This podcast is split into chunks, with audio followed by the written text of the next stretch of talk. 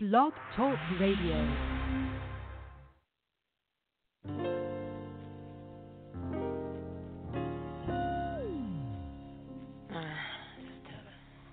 See, I've been watching you for a while, your smiling style, but I know I can be with you for the night, alright?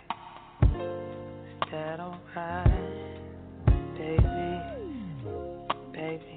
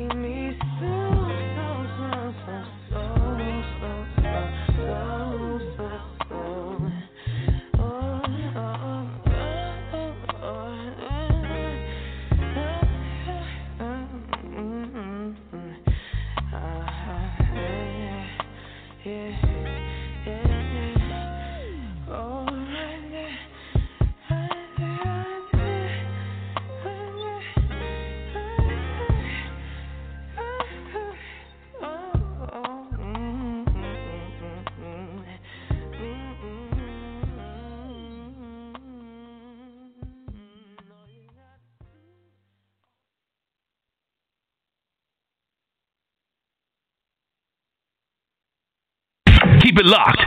You're tuned in to the hottest radio network on the planet, Evolution Radio.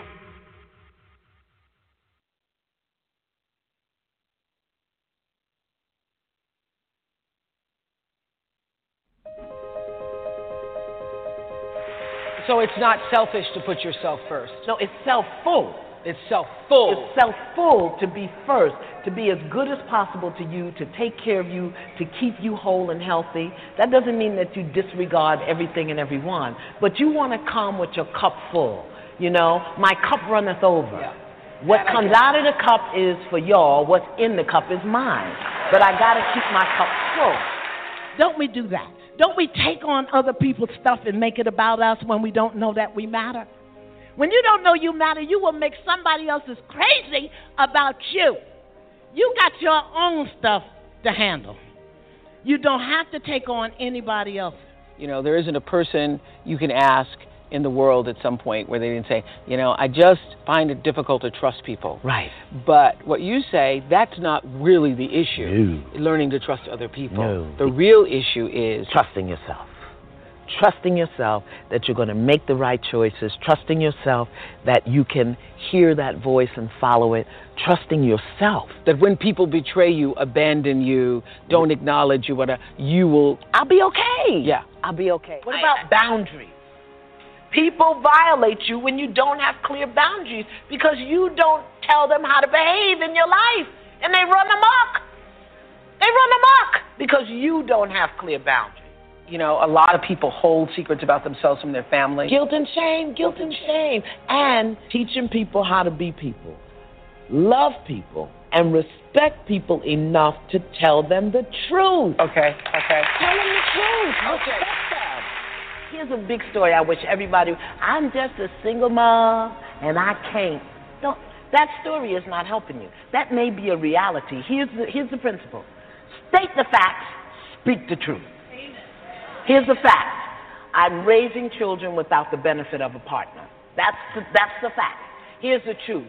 Right where I am, the fullness of God is, and me and God is a majority. Most of us have a death urge.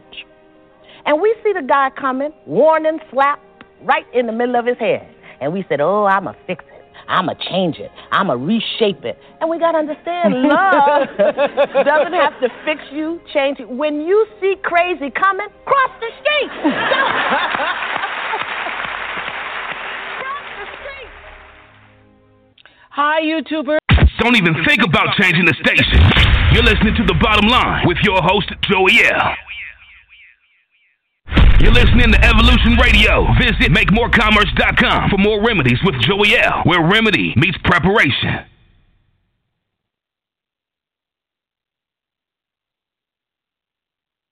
and that in fact this is our land. So, beginning with that premise, whether you're Moor or not more, I'm going to start with what law really is.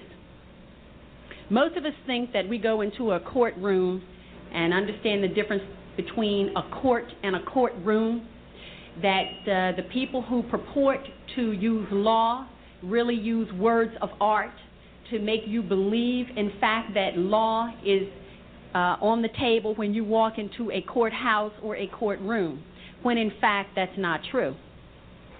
And I would like to share with you tonight, regardless of your religious persuasion, what law really is. Law, and as Muslims would say, all law, is A L L space L A W. All law. All law.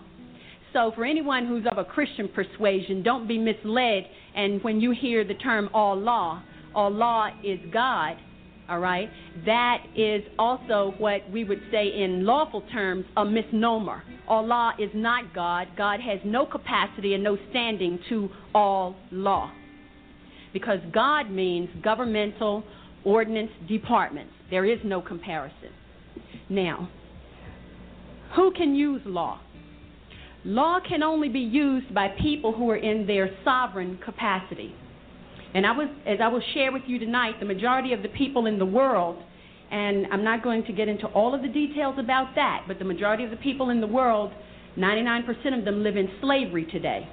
So in 1863, via the Emancipation Proclamation, and I challenge you to go look in a law dictionary and look up the definition of emancipation and proclamation, and you will see that a proclamation is not a law.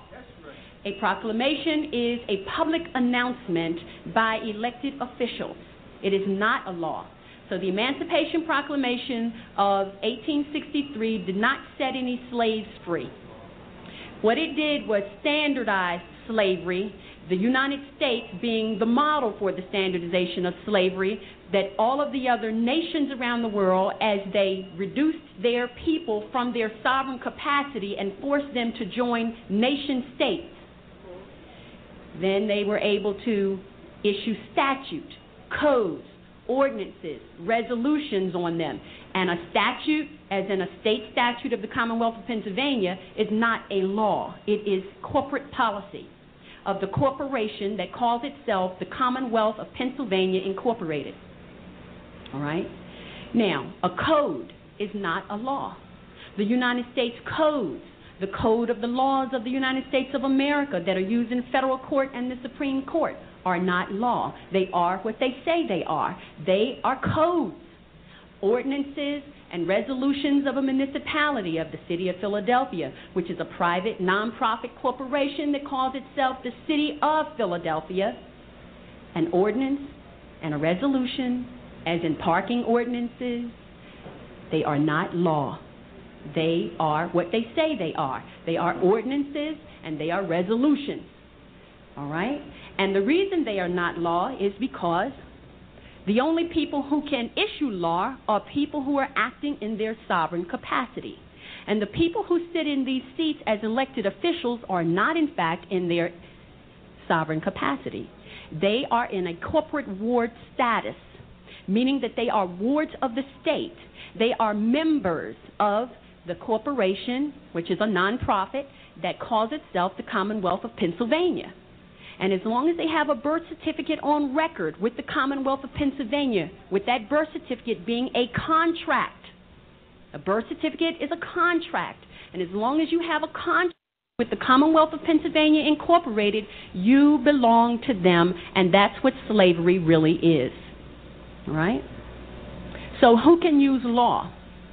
If you are a member of a corporate ward state, if you are a member of a corporate ward nation that calls itself the United States of America, you are a citizen. Look in the law dictionary and look up the definition of citizen. A citizen is not a sovereign. A resident is not a sovereign. Therefore, if you use an address, which is a fictitious number associated with a designation issued by a corporate ward, right? Then you become under the jurisdiction of those people who are also corporate wards but who are also slaveholders. All right? So, if you are operating in that capacity, law does not apply to you. If you are a resident of the city of Philadelphia, which is a private nonprofit corporation, and you say you are a resident of the city of Philadelphia, then the ordinances and the resolutions of that private nonprofit corporation apply to you. If you are a citizen of the Commonwealth of Pennsylvania Incorporated, which is a private nonprofit corporation, then the statutes of that nonprofit corporation apply to you. If you are a citizen of the United States of America, which is a private nonprofit corporation, then the code of the laws, right, apply to you. But if you are a sovereign of the Moorish Empire, those ordinances, those resolutions, those codes, those statutes do not apply to you because you are not a member of the corporate ward state. It's as simple as that. And they understand the difference. This is why on their documents they use words of art. They use the word label, they use the word person, they use the word address. All of these things that place you in their jurisdiction, and you unknowingly fill out forms every day. And every time you fill out a form, you enter into a contract. I don't care what kind of form it is, it's a contract. A driver's license application is a contract. A social security application is a contract. When you call up the telephone company and you make a verbal contract over the telephone, this is why they can bill you. When you sign a deed, it is a contract. When you fill out a voter registration form, it is a contract.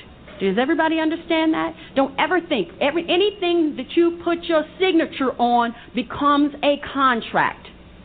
All right? Now, the fact that you are not in your sovereign status means that you make a contract as a minor. They don't care. They know you are a minor because and, and to be other than a minor, you have to be in your proper person at law.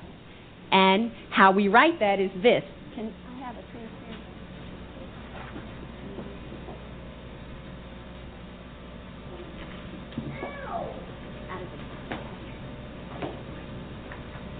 That's working. When, can, you bear with me for a minute and let me put this on because uh, I can't.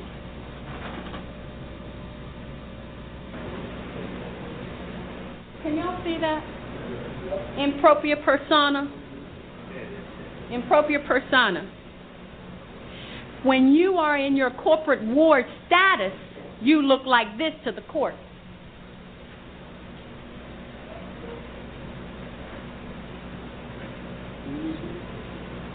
Pro se. Pro se meaning they get you in the court and they bring someone in called a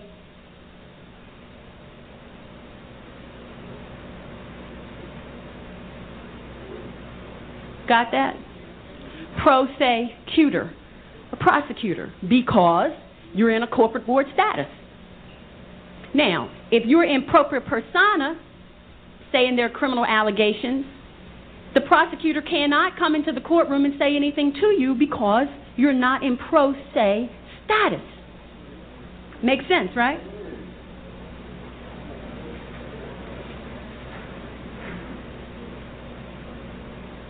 The issues of law, the issues of law are threefold. The issues of law are status, jurisdiction, and adjudication. The first thing that happens when you walk into a courtroom in your corporate ward status is that they already make the assumption that you are a ward of the state and that you don't know any better. So they immediately start adjudicating you. As the first thing that happens when we walk into a courtroom is that we place our status on the record. On the record. We come in with our flag. We come in with our treaty. We come in with the Constitution we signed with them, and understanding that the Constitution is a contract. It You're listening to the New Evolution Radio Network, where the evolution is the revolution. You know, having problems with money does not always mean that you lack money. A, a, lot of people who have a lot of material money have a lot of problems with it. And you know, that's the reason sometimes people will say, oh, no, I don't think I want a lot of money because I've seen people with a lot of money have a lot of problems with it. Well, I'll tell you, I'd rather have the problems of having money than the problems of not having it.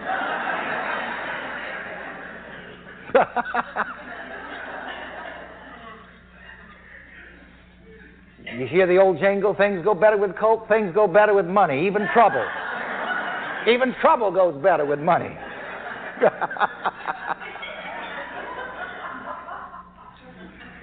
so don't knock money. You see, that's another thing. And uh, this is why you need, you need to get the, the Master of Money course, because it tells you things to say about money and things that you're ne- never to say about money. By the way, I'm going to give you this word. Here is a terrible word that a lot of people, almost everybody, uses concerning money that you need to wash right out of your vocabulary. Are you ready for this one? Okay, put it on the board for me, Terry. Write it big. You're, you are never, ever again to say this about money. You can write it right under there, right, right on the side somewhere. Never again say spend money. Spend means it's gone. I've gotten rid of it. I'm not going to see it anymore. Is that what I've been saying? Yes. You, when you say spend every every, as long as the thought is formed in your mind, spend money, you are dismissing money from you. You're saying, get out of here, money. Don't ever think that way again. Now, let's have some confession and absolution here. Yes, we do have confession here, but we don't let you come into a booth and do it.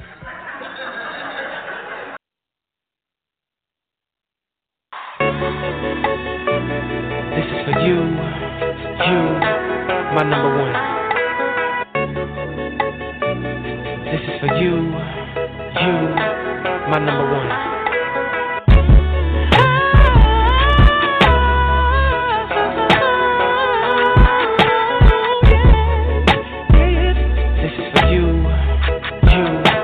my number one.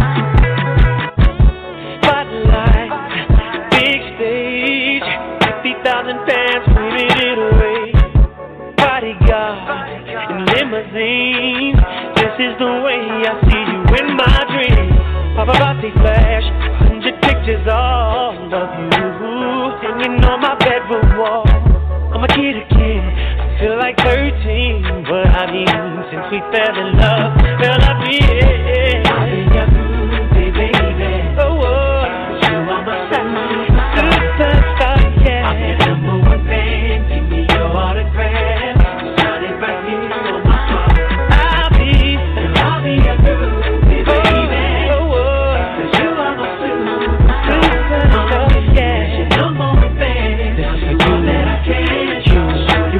number one.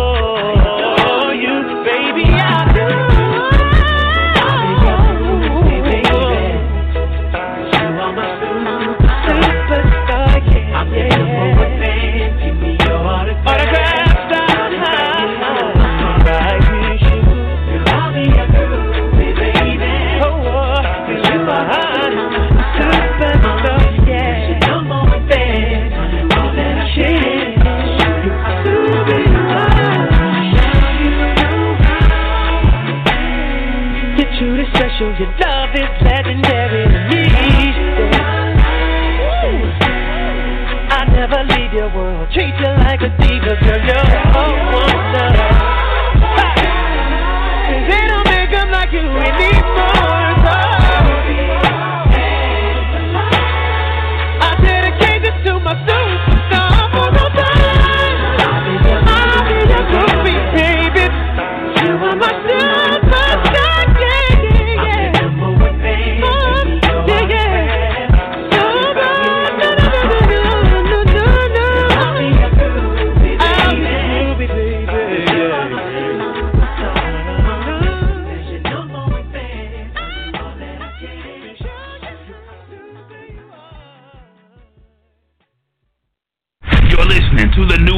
Mean. Radio Network, where the evolution is the revolution.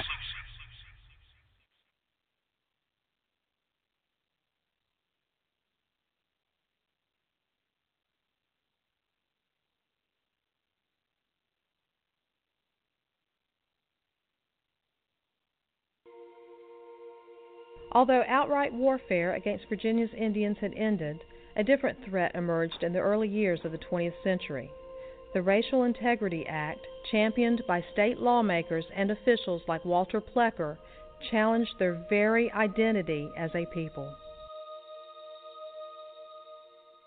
The Plecker era was truly one of the darkest times for Native people in Virginia.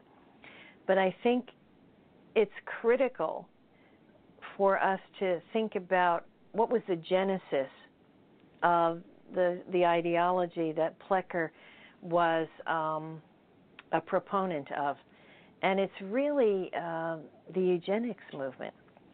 The eugenics movement was a pseudo-scientific movement.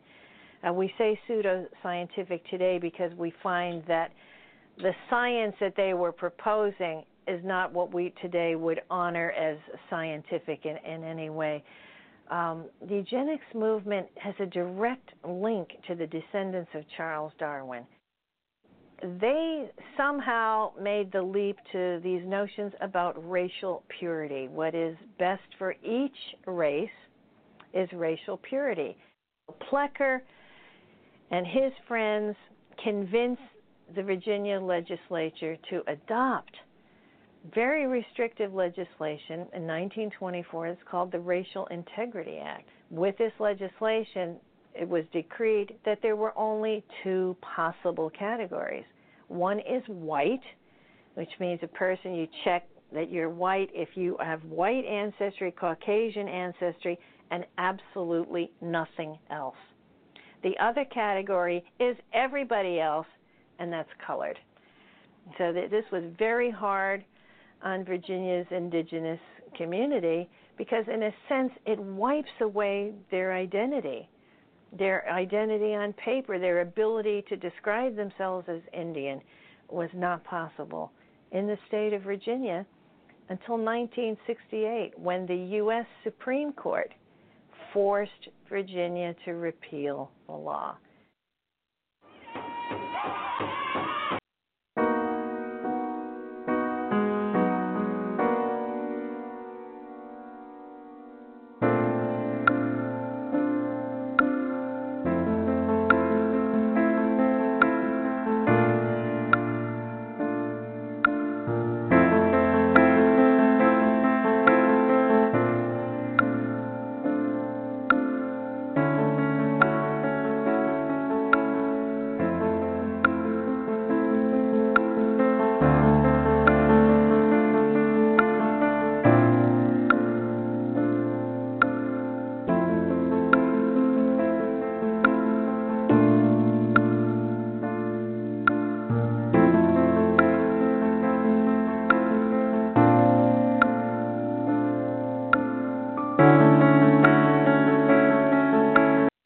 Have a big plan? Um, yes, I got a big plan. I'm going to be leaving the world soon No, no. going. Before you oh, leave, okay. before you, no, before you That's leave. my big plan. No, no, be- be- because you're doing valuable work. Do you have a plan of how we could mm, make civilization better, more humane? Yes, more- yes. okay. Education. Quite simply, read and study and turn off the television, turn off all the silly nonsense of government, and it's just incredible nonsense. Mm-hmm. And start educating yourself. The United States federal government is a privately owned company. That's what It's a corporation. the whole government. Of course, it's a private. It's like General Motors, Ford Motor Company, uh, Sears. So they're- uh, it's, a, it's a privately owned. But see, most people don't understand. The United States government is a corporation. It is a privately owned company. Who owns it? Oh well, that's different. Now you're getting now. Now I'm asking the yeah, right now you're asking the right question. Right. Who owns So, so there's a world of difference between the United States and the word United States of America. Oh, really? United States of America is a republic. Uh huh. It's based on the con- con- uh, the the the bringing together of 48 separate countries. Each each state in this union is a separate country. Okay. And so you're crossing over from California to Nevada is like crossing over from France to Spain. Right. And so you can't do things in Nevada you can do in California. So you, you- can't do things in Cal- in New York that you can do in Florida. The United States is the recognition of separate countries, but the United States of America means. Those are United States. Uh, So, but, but each one's a state. Like uh, like the state of Virginia is like the state of Israel. right. It's a country. It's referred to as a state. And As a matter of fact, you know, there's a world of difference between. there's a world of difference in words in law. I mean, when you go to court, there's a very big difference between a trial by jury or a jury trial. Doesn't mean the same thing. uh-huh. There's a very big difference between California state and the state of California. Doesn't mean the same It thing. It doesn't? No, no. What's the difference there? Cal, Cal State is the state we call California. That's the state. Uh-huh. But state of California Yeah. is different. What- That has nothing to do with California. That's the federal government operating within the confines of the state of California. Oh. So anytime you see the state of, that means it's a federal corporation operating within California. But California is called Cal State. That's why you have California State University, California State this, and California State. That's California. But state of California is the federal government. Oh, do people know that? Do No, no, no, no, no. People don't know any of this. None of this. Nobody, because it doesn't have anything to do with football. So who the hell needs to know about any of this stuff? I need to know because I don't like being played for a fool. Yeah. I want to know who's running this country. You don't want to be manipulated. I, I, I don't. I refuse to be manipulated. I want to know exactly who's doing what. I want to know how they're doing it, And how are they messing with my mind and my money and my family? So I want to know. 99% of people I run into, they couldn't care less as long as the beer's cold and football's on. They don't care. But when people vote for like a president, uh, what is happening? Or that That, you go to the polls. What is a poll? I mean, you, a poll is when you take a you take a consensus of the people. Which one of these fruitcakes do you want to bow down to and give your money to? Do you want this group all here, or that airhead here, or this dingaling over here? Right. We just want to know the basic concepts. What, what do you, which one do you people like? It obviously doesn't seem to matter. They all work for me, so it doesn't matter. But but uh, but to make you people happy, would you rather have a woman over here? Would you rather have a black guy, or would you rather have this uh, old white man? Which one would you like? Nothing Uh, changes. You mean Obama says? it doesn't matter because yeah. I own them all anyway. Right. It's Who- just who- business. who Come on, this is a mob. Well, who is the mob? We're talking. We're talking the mafia here. Well, we're who- talking the underworld. Who are these people? You know, the the, the Illuminati, the um. Just business, nothing personal. Don't take this personal. but there's someone behind it. That oh, you bet there is. Yeah, yeah. But they're in Europe. they are. Yeah. Tune in every Sunday from 7 to 10 p.m. Eastern on The Bottom Line with Joey L. on Evolution Radio. I've always been interested in the occult. Occult is simply a word meaning hidden, and so much of our powers in this world and the way things work are, are hidden. And uh, the more one looks at this subject of how the world actually works, you begin to see that there's a magical system. And I'm telling you, there really is a magical system dominating the world of the Western civilization. To go to the basis, the fundamental foundation on which things sit in order to understand. Begin to see how magical use of words and terms and symbols are used. You need to start looking at the world of the occult in politics and religion. And the powers that be in this world have set up a world of symbols and emblems and terms and catchphrases. And it, once you understand how this system works, it's fascinating because for the first time, the world opens up to you a whole new perspective on how government works, on how banks work, on how institutions and education. It is very well uh, planned, organized, and directed. There is a hidden agenda, so to speak.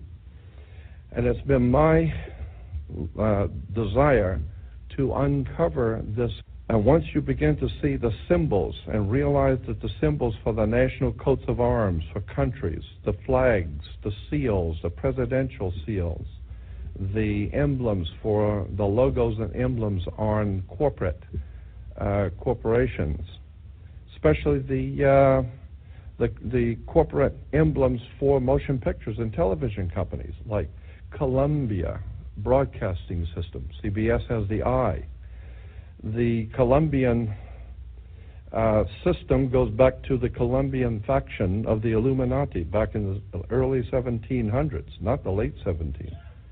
And I set up a system of merchant banking and had their Phoenician Canaanite symbols and words connected to their societies, their banking societies. We're talking about in the Middle, in the Middle East, and then through the Greece and ultimately through Rome, and then into Britannia, and ultimately into this country comes an ancient Druidic Phoenician Canaanite magical system of finance, government, education, and all of it is right in front of you. But if you don't understand what the words are and what the words mean, you're never going to figure out how uh, this stuff works. And incidentally, where, where do you find a bank? We go to banks all the time. Where do you find a bank? Banks are on both sides of a river. They're called river banks. What does a river bank do? It directs the flow of the current sea. Your money is referred to as the current sea. This is why when you go to court, you have the current electricity because it's the juice. And if you don't have the juice, you don't have it. So if you don't have the juice, you can't capitalize. And capital is a Latin word meaning money. Consequently, Caesar ruled from what was referred to in history books, Caesar ruled from up on the hill It was called Capitol Hill, Capitoline Hill, with the Senate.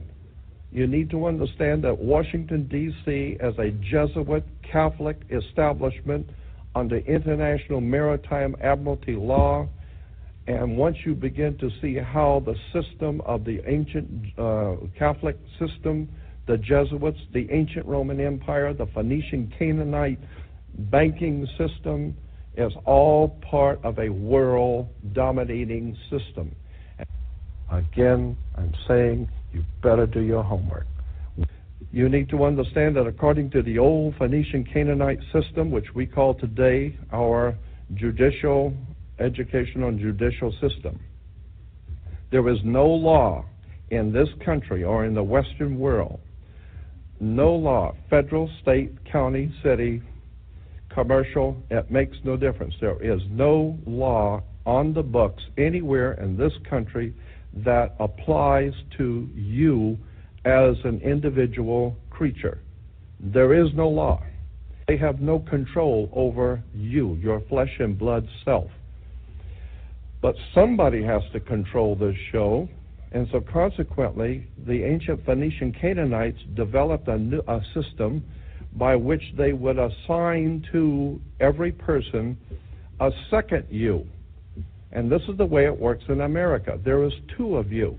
Consequently, the system has made each one of you a corporation. And how how now do you distinguish which one uh, when someone's addressing you that they're addressing you as the one that your mother gave birth to or the corporate you? For every piece of important bills, insurance, driver's license, identification, uh, taxes, I don't care what it is. If it's a piece of business, period, in any kind of way, shape, or form, your name must, by law, international maritime admiralty banking law, your name must appear in all capital letters. When you sign your name, upper and lower case, that is applying to your body. Your, your flesh and blood self is spelled according to British and American law, upper and lower case, capital letter, lower case. That's you, your personal self. There is no law that can be applied to an upper and lower case name, period. Pass and read on a check what, what is said where you sign your name. That's why the attorneys tell you you better check the small print. The Bible of business on the earth. Uniform Commercial Code. Uniform Commercial Code is based directly on Vatican canon law, on the Roman canon law. Consequently, when a ship pulls into port, it pulls in and stops in its call in its berth. The ship is now in its berth because it is on the law of the high seas or commercial maritime, UCC commercial law rules the seas. So when the ship pulls into its berth, the first thing the captain must do is to present a certificate of manifest to the port authorities, which means that the port authorities need to know how much is on this ship that you're bringing into our country and our economy. How many TVs, how many cars, uh, whatever you're bringing, how much are you bringing into our economy? So you have to have a certificate of manifest of what is the value of your ship here. What are you doing? Consequently, when you are born, you come out of your mother's water. Therefore, you must have a birth certificate, a certificate of manifest, because you are a corporation owned item. You are a human resource. This goes back to the German Nazi concept that every human coming out of their mother's water must be birthed. And therefore, you have to have a certificate, a manifest to see how much this individual is going to make for us in our new world order. I'm telling you that until you understand the laws, the symbols, the emblems, what these words mean, you're never going to suspect how far gone we really are. Did you know, for instance, that your birth certificate is a security on the stock exchange in the New York stock market? Did you know that? Because if you order your birth certificate, get a new one, order your birth certificate, it only costs you, sometimes it's free. It only only costs you a few dollars. Order your birth certificate. On your birth certificate, all birth certificates in this country, on the bottom, it will tell you this is printed on security papers. Do not accept if not on full color security paper. Then on the right hand corner, you will always have a series of numbers, red numbers, printed on the on the birth certificate. Those numbers are a security stock exchange number on the World Stock Exchange. You go to any good stock uh, office and ask them, check these numbers in your computer and see how much this stock is worth, the certificate. And they will check it on the New York Stock Exchange and find you, your birth certificate, is a stock on the stock exchange in America. Why? Because you are worth money to the international bank that bought you in 1930. We need to wake up. Greatest single enemy to this totalitarian system is a free people A free people who can do their own thinking, investigate everything, and have the ability to to confront the powers that be. And of course, we were called, America was called the land of the free and the home of the brave. We are not free and we are not brave.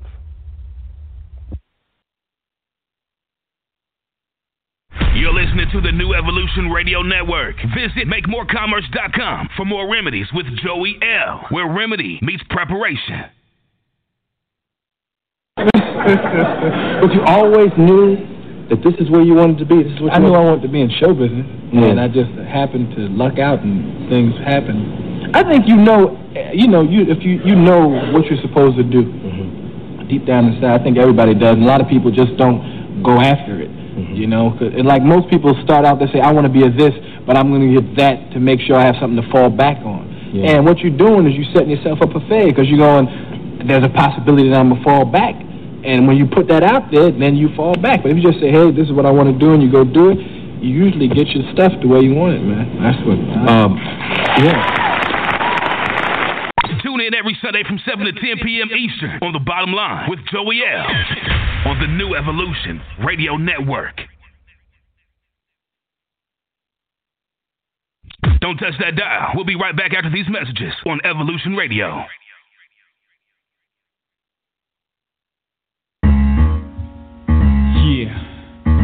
Come experience life as we know it.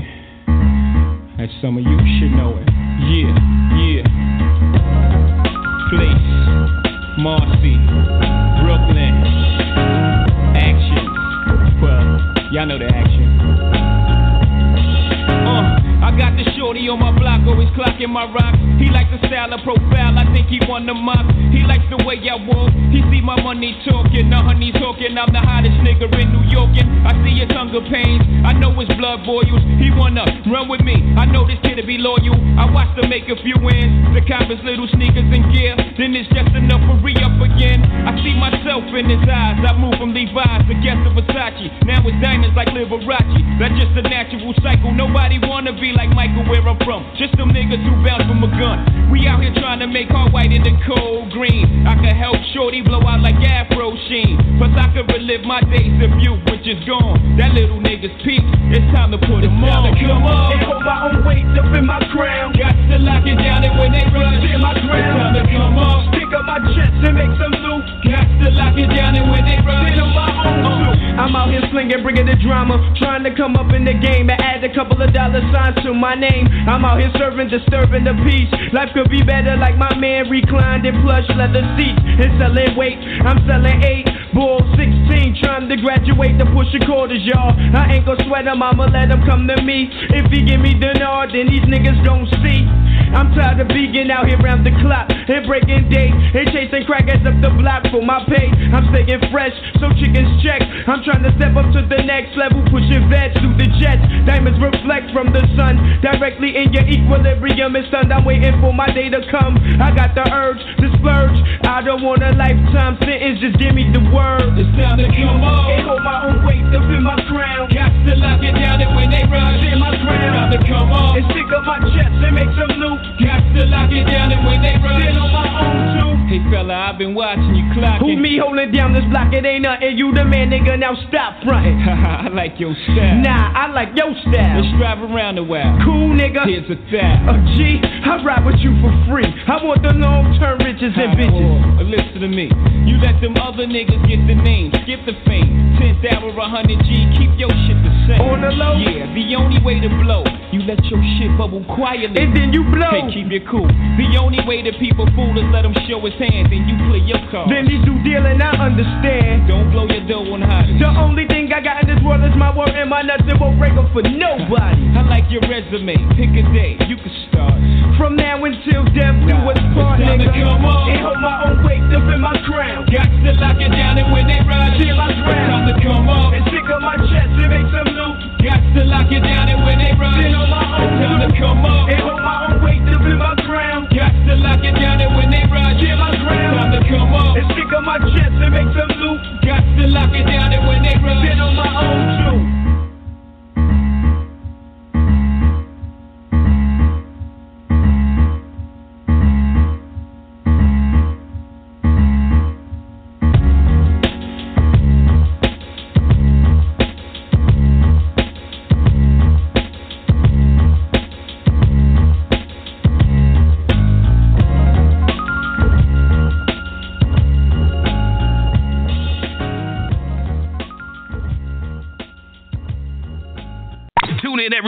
7 to 10 p.m. Eastern on the bottom line with Joey L. on the New Evolution Radio Network.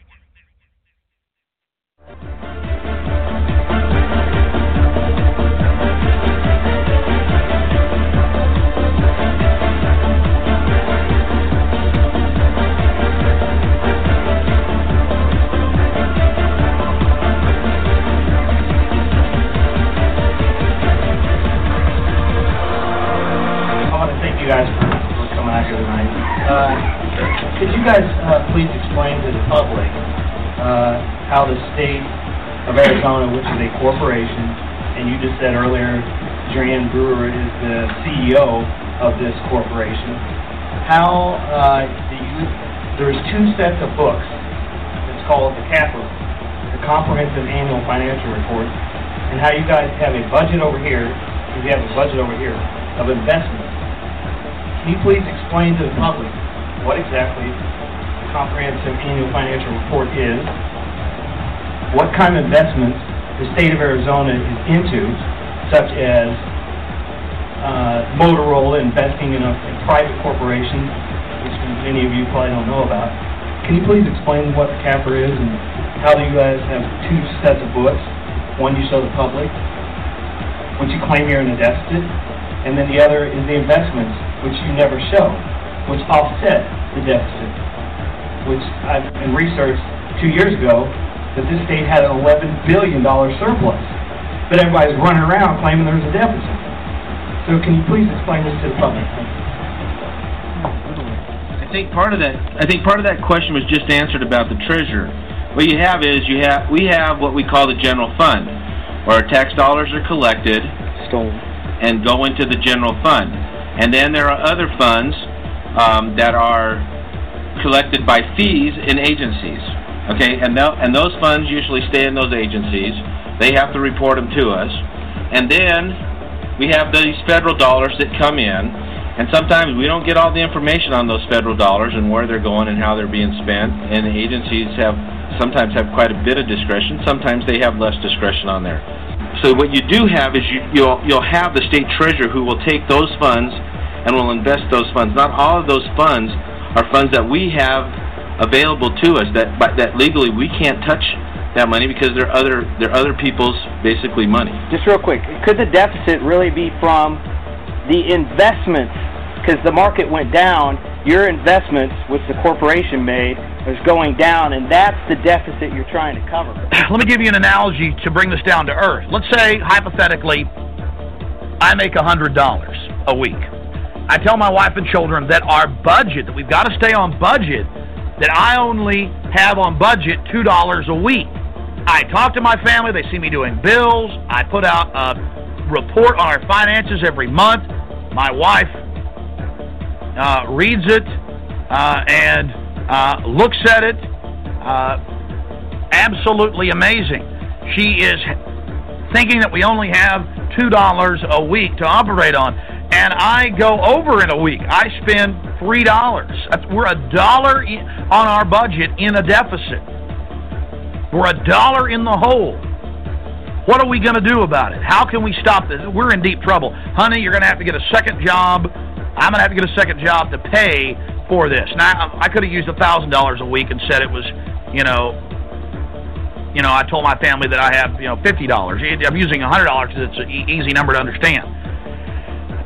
That's what government does. I didn't tell her about the 98. She doesn't know where I'm banking it, where I'm investing it, where I'm blowing it, what I'm doing with it. All she knows about is my budget that is $2 a week, and then I've gone over and I'm in a deficit. And to pay off that extra dollar a week we're spending, because our budget's $2 and we spent $3, because she doesn't know about the other $98 that I really made that week, she's going to have to go out and get another job to pay off that debt. This is the scam. This is the biggest game in town. This is how they're running the whole ball of wax. This is how they're ruling over us. And the big news is, get ready for this, that they own over half the stock market, that is state, county, city, and the federal government, uh, that they own 70 plus percent of Xerox, using an example, 80 percent plus of Ford. This is years old numbers. They own the majority of every publicly traded company of any size. They own almost all of the stock in the Dow Industrial 30, the top 30 stocks. They own most of the NASDAQ. They own a large portion of privately held companies uh, like Dell. They own a large portion of the stock that Gates hasn't turned loose of in Microsoft, in Intel. Motorola is almost completely owned by the government. This is the definition of organized crime.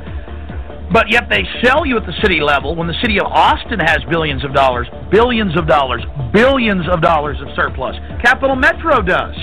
They're pulling in billions every year. They tell you you got to have a tax increase or the schools are going to close. We got to have a tax increase or the potholes won't get filled. We got to have a tax increase or there won't be emergency radios in the fire trucks and EMS, in the ambulances. A patent erroneous lie. Now you understand why government is so-called privatizing utilities and privatizing hospitals and privatizing roads and privatizing everything. Because they already own it all. Any sector they start privatizing means they own over half of it. Within another five years, the government will own all of the stock. And what the people hold is going to be such incredible peanuts compared to it, it won't even count. State, local, and federal governments, school districts, water districts like the LCRA, building their giant complexes everywhere, to continue to take your tax money and invest it in the stock market, buy actual companies, start their own businesses. I mean, think about this, and they'll run everything. They already basically do. Think about the magnitude of that. They're telling you you got to dig deep and tighten your belt to pay off the deficit. Forget the bills, things that they're slated they have to pay off in the future. All that's on the budget. They put all the losses, all the expenses on budget, and then tell you about the budget and never talk about the comprehensive annual financial reports and what their actual cash gross annual receipts are from turnpikes and sales taxes and fines.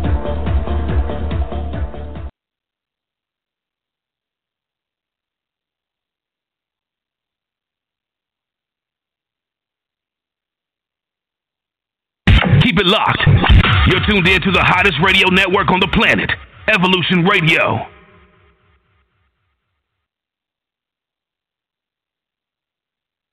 You ever stood and stared at it, marveled at its beauty, its genius?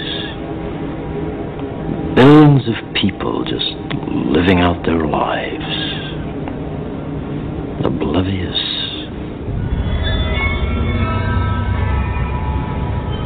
Did you know that the first Matrix was designed to be a perfect human world where none suffered, where everyone would be happy? It was a disaster. No one would accept the program. Entire crops were lost. Some believed that we lacked the programming language to describe your perfect world, but I believe that as a species, human beings define their reality through misery and suffering. So the perfect world was a dream that your primitive cerebrum kept trying to wake up from. Which is why the Matrix was redesigned to this, the peak of your civilization. And I say your civilization because as soon as we started thinking for you, it really became our civilization, which is, of course, what this is all about. Evolution, Morpheus. Evolution. Like the dinosaur. Look out that window. You had your time. The future is our world, Morpheus. The future is our time. I'd like to share a revelation that I've had during my time here. It came to me when I tried to classify your species. I realized that you're not actually mammals. Every mammal on this planet instinctively develops a natural equilibrium with the surrounding environment, but you humans do not. You move to an area and you multiply and multiply until every natural resource is consumed. And the only way you can survive is to spread to another area.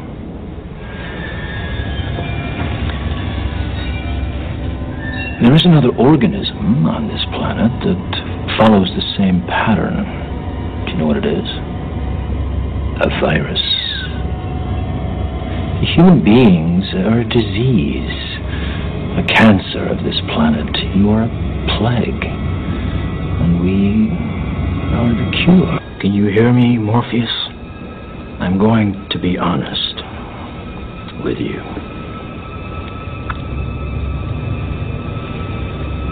I hate this place. This zoo, this prison this reality, whatever you want to call it. I can't stand it any longer. It's the smell. If there is such a thing, I feel saturated by it. I can taste your stink. Every time I do, I fear that I've somehow been infected by it. It's repulsive, isn't it? I must get out of here. I must get free. And in this mind is the key, my key.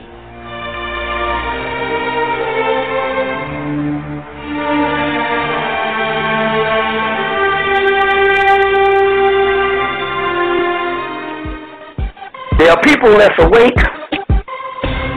and there's people asleep. Mm-hmm. Now, most people on this planet are asleep. So let's break it to the least common anomaly. Let's say the black community. We it used to they say five percent. no, it's like old point something now. That's right.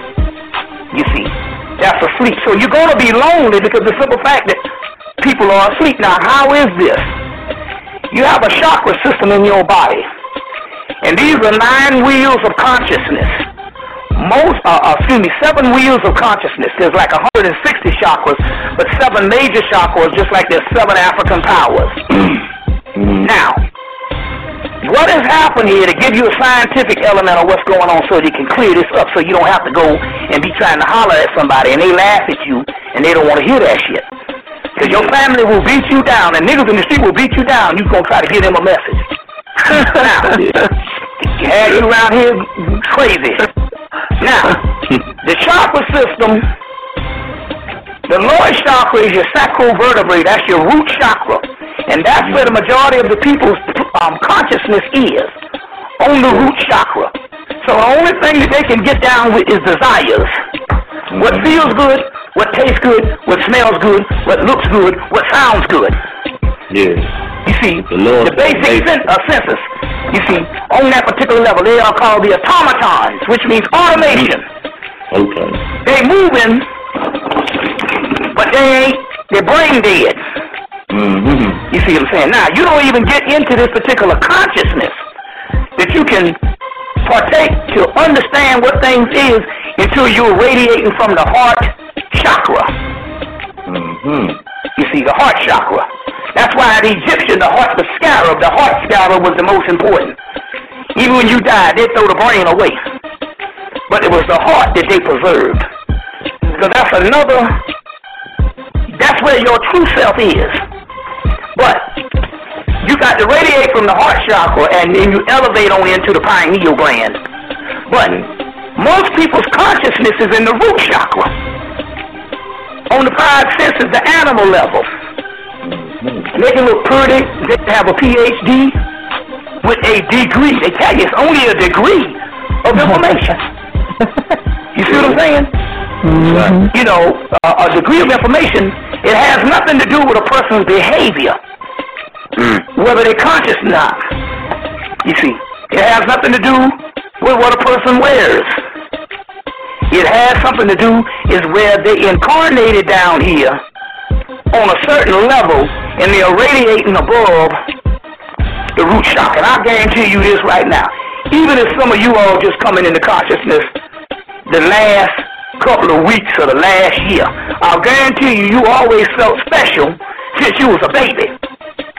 Now I've been asking that question in my lectures around the country for for for, for, for 16 years.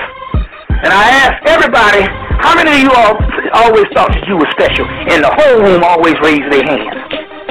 You didn't know what it was. You see what I'm saying? But you thought it was special. And you always had a thirst for something that you didn't know what it was.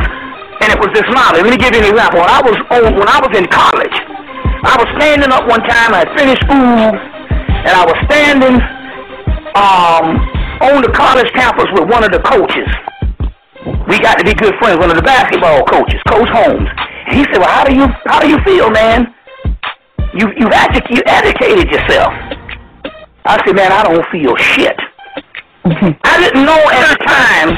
I said, I told him, I said, I thought when I came here to this university that when I left, I was going to have some kind of knowledge. I didn't know what the knowledge was. All I know is what I when I went through for four years, I didn't have shit.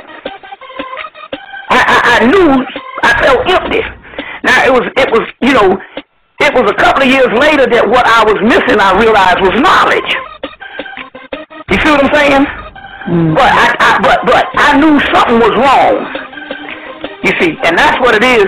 You you always thought that you was you you there, that something was missing, and that's why is that is because you were you, you were gravitating above the root chakra.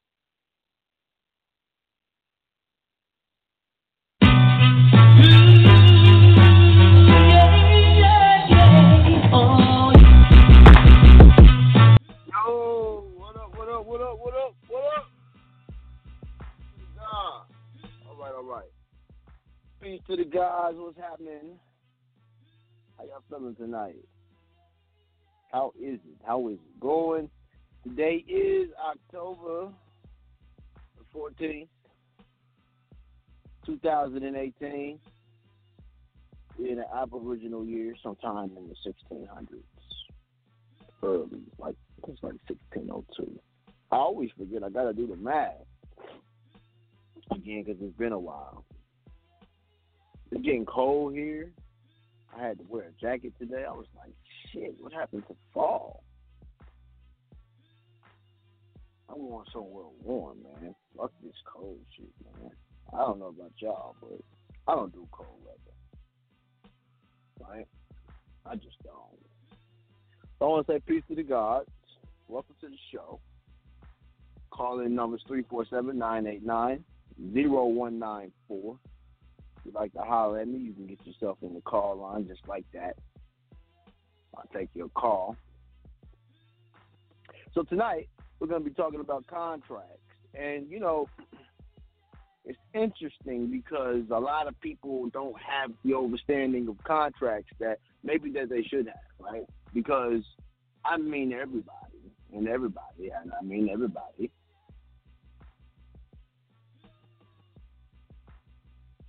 Does contracts. Even babies do contracts, right? Because when you're born, you're automatically thrusted into a contract. We this is the reason why I play a lot of these clips before the show, so you can understand. I'm not the only one saying this, right?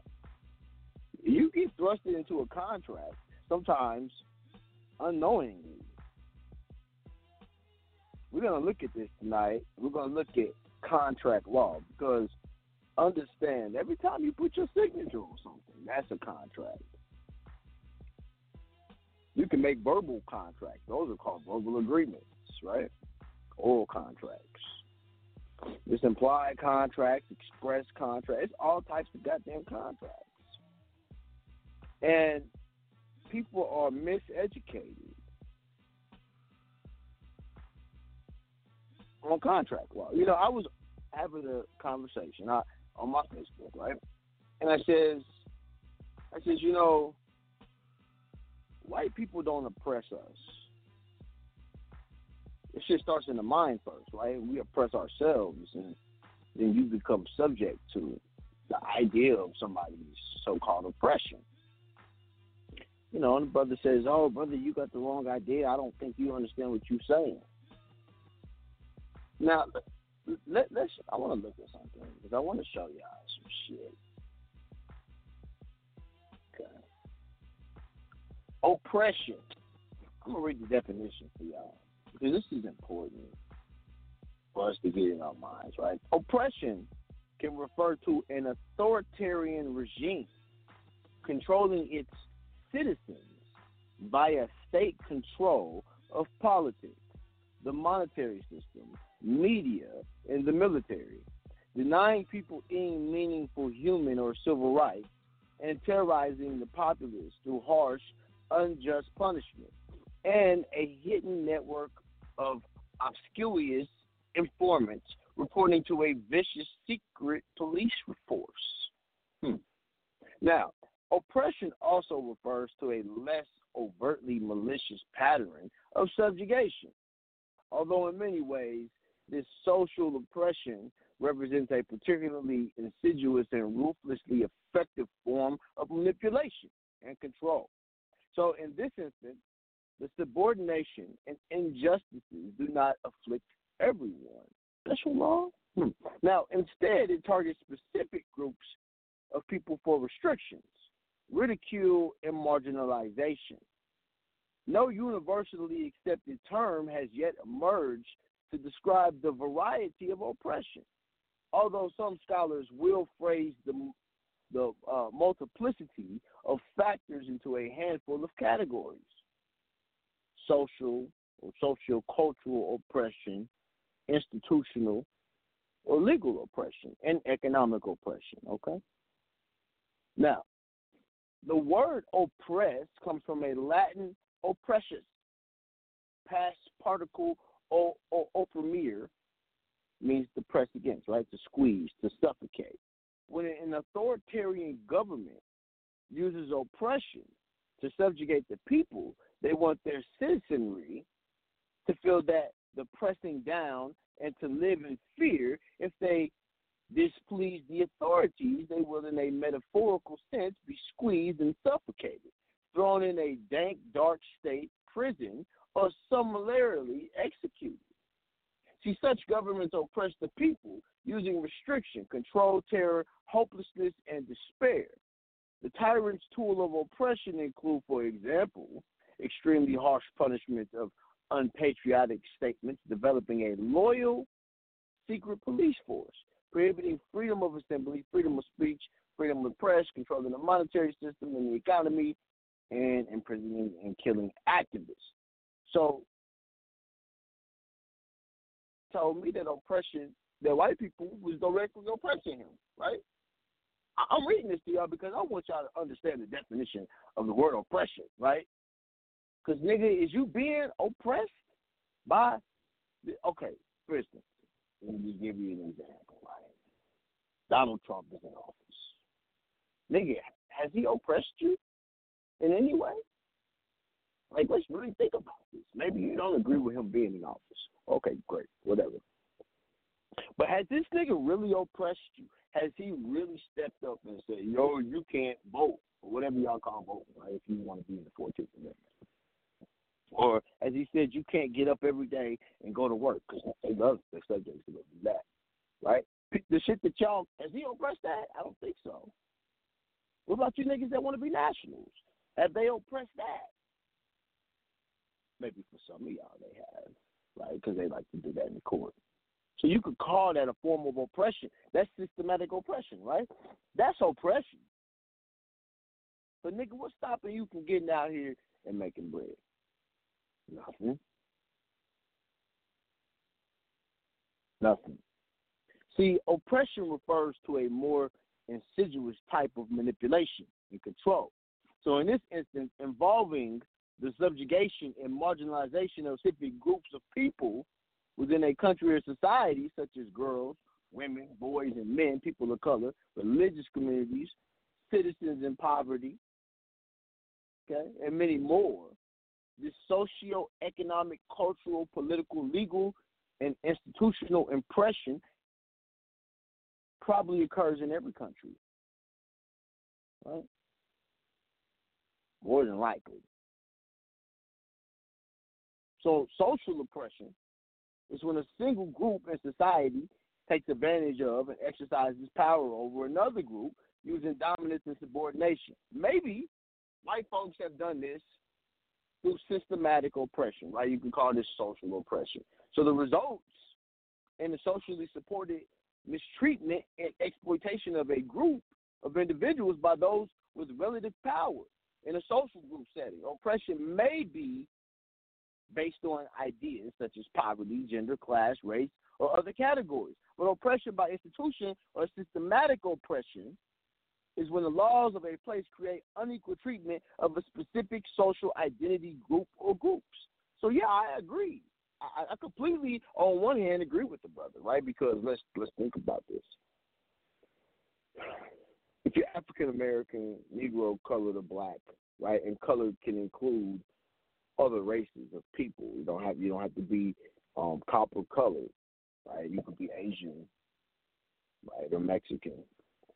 They might classify you under colored, right? The social oppression, social, social, social oppression of these particular people is done with social oppression, and it's done with social, economic, political, legal, cultural, and institutional oppression.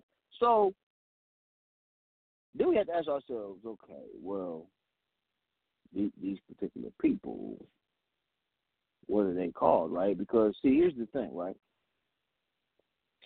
These people like to think of themselves as um, people of color. We do realize that's a legal term, right?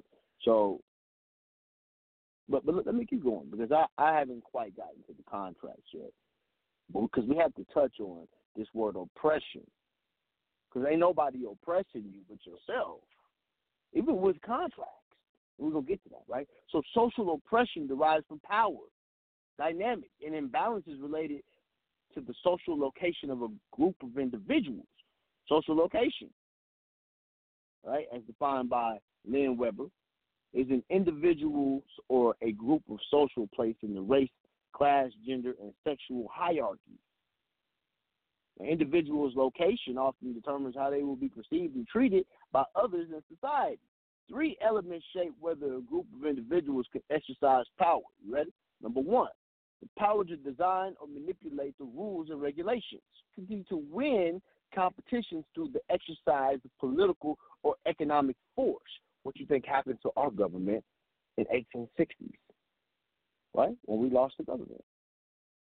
Number three, the ability to write and document social and political history. That just means, nigga, you have the ability to write the law or what people perceive to be law.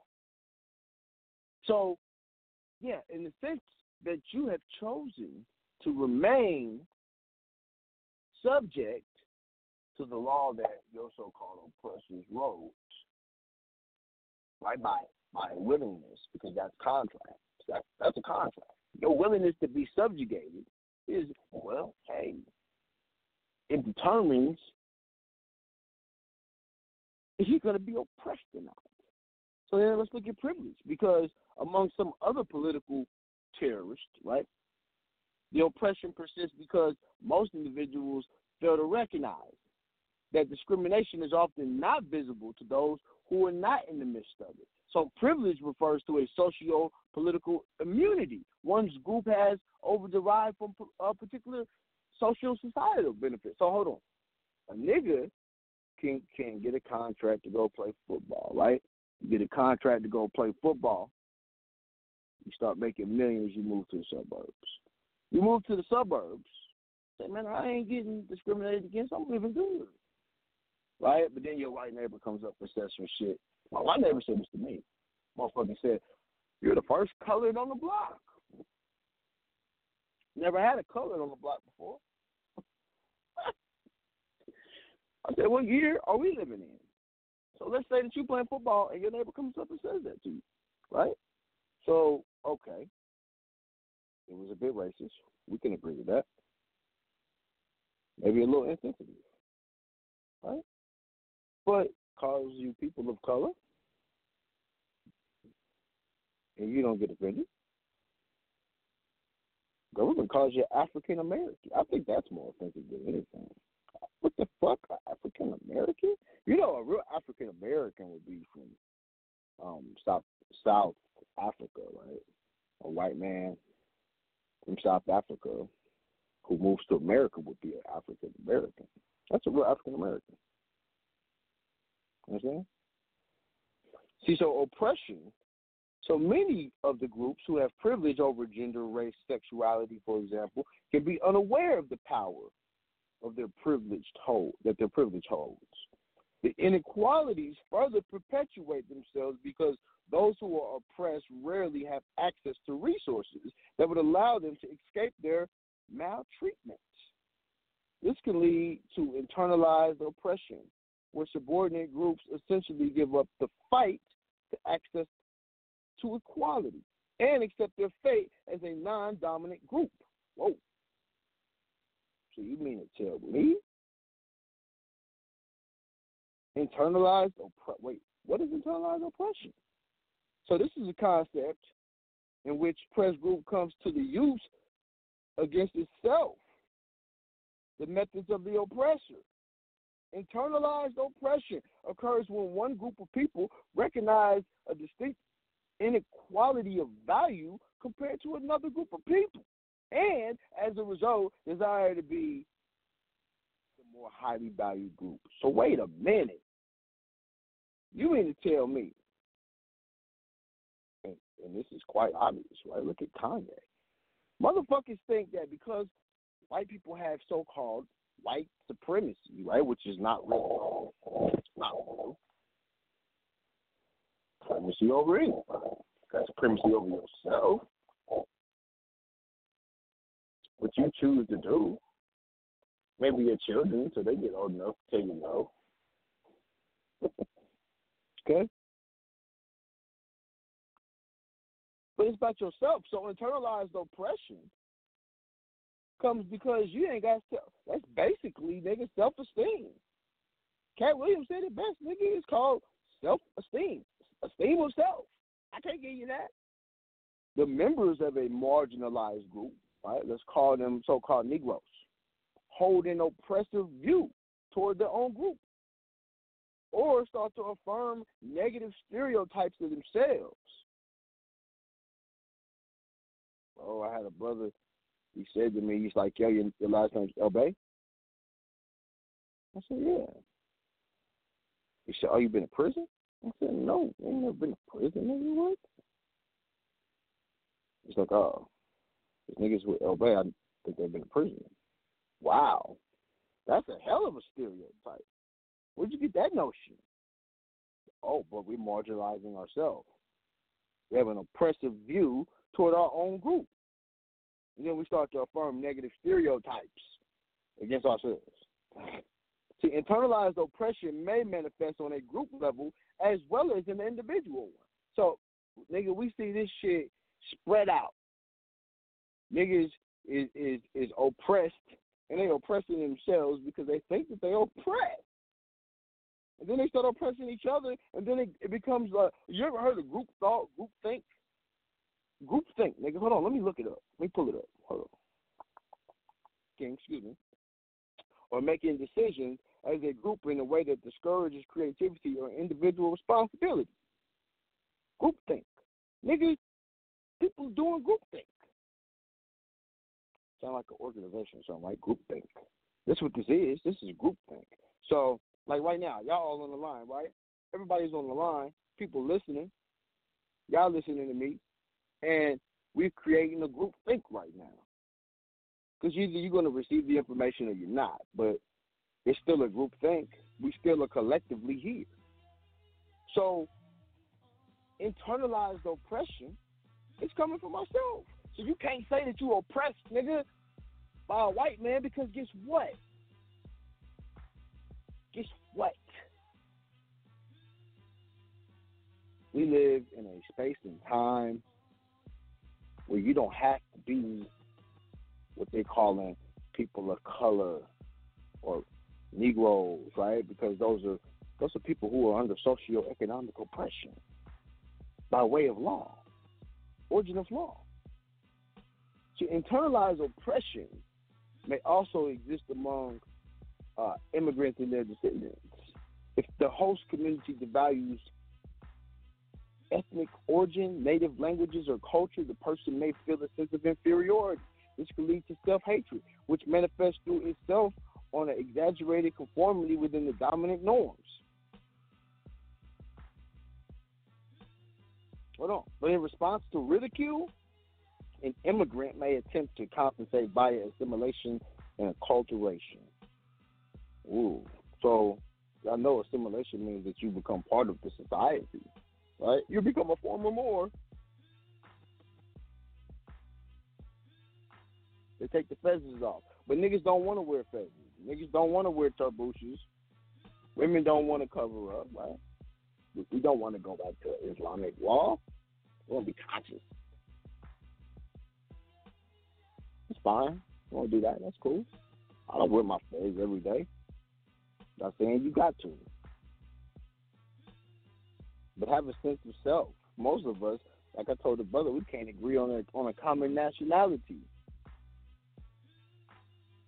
That that's pretty common. What's your nationality? Oh, I'm African American. I'm black. That's not a motherfucking nationality. Stop playing games, bro. My nigga works for the government. Don't play games with me, dude. He didn't respond to my post because you know. Don't play games, man. You work for the very people. You work for the very people who subjugating, who doing socio-economic oppression. Why? Because they keep people in the Fourteenth Amendment. Ain't no full disclosure. You was the baby. That was that's the contract. Full disclosure. Can I get full disclosure? Did, did I get that?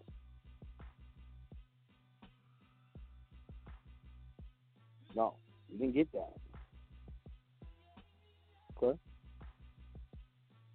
See, so that whole thing, people of color, right? I mean,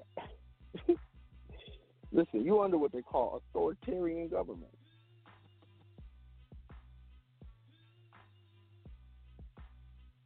Listen, author.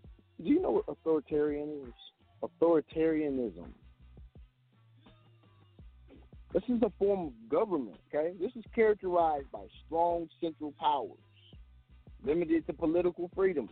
Individual freedoms are subordinate to the state, and there is no constitutional accountability under authoritarian regime. This is basically what happens when you decide to be a U.S. citizen. Because, right, why? U.S. citizens can't use their constitution. Not not unless you um are claiming not to be. Or or listen, let me put it to you like this. Most people will never understand that being a US citizen is a contract. It's like authoritarian rule.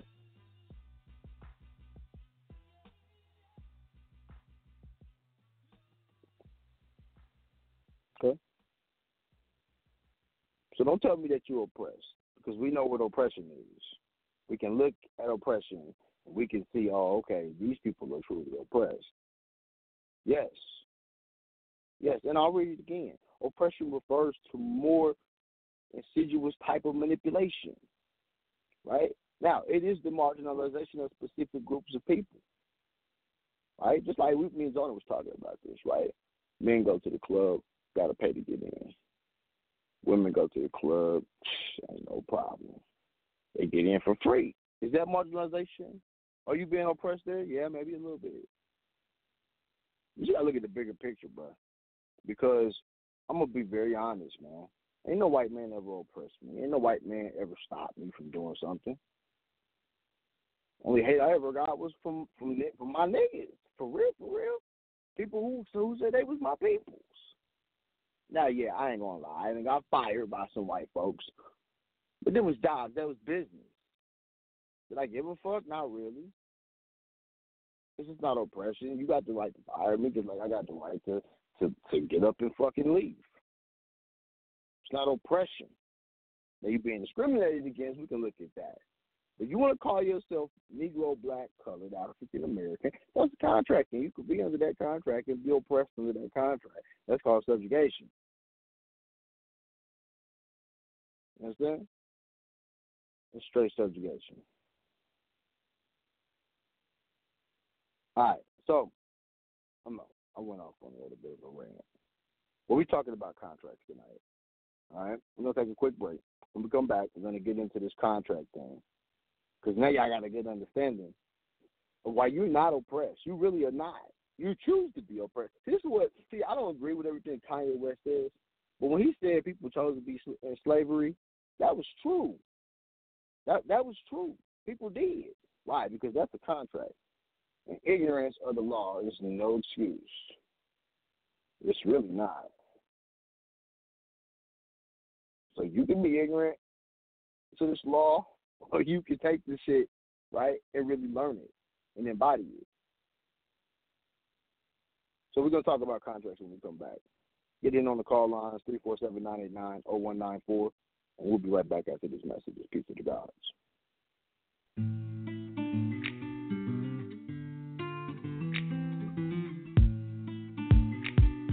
Tell you why I love him. Cause he is so real, and I love the truth, said he is so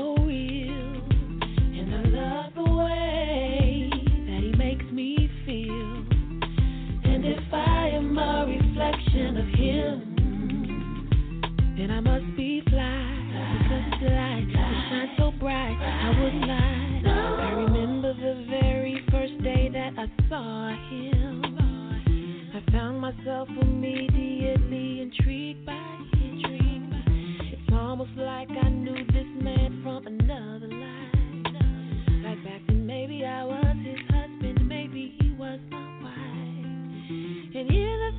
Not like about him are fine with me, 'cause it's not hard for me to understand him, cause he's so much like me. And it's truly my pleasure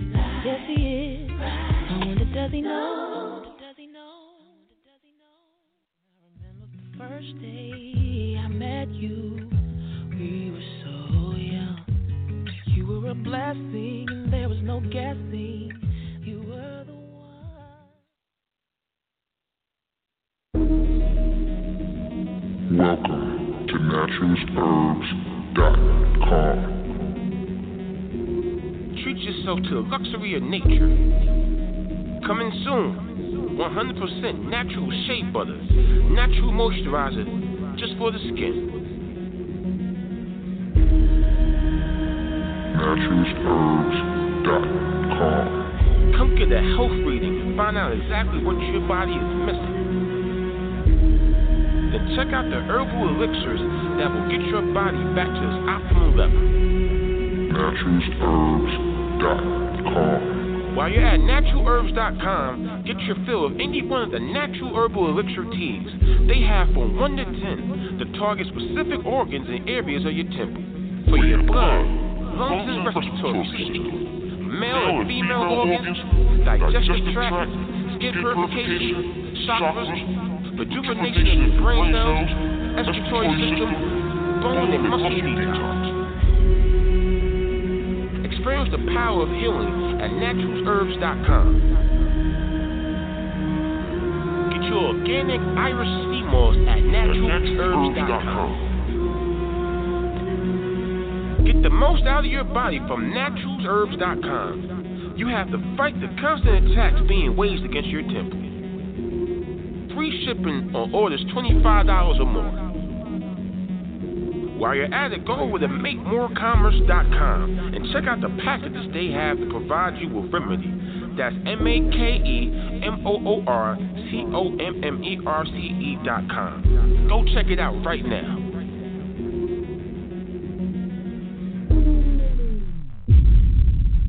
Naturalsherbs.com.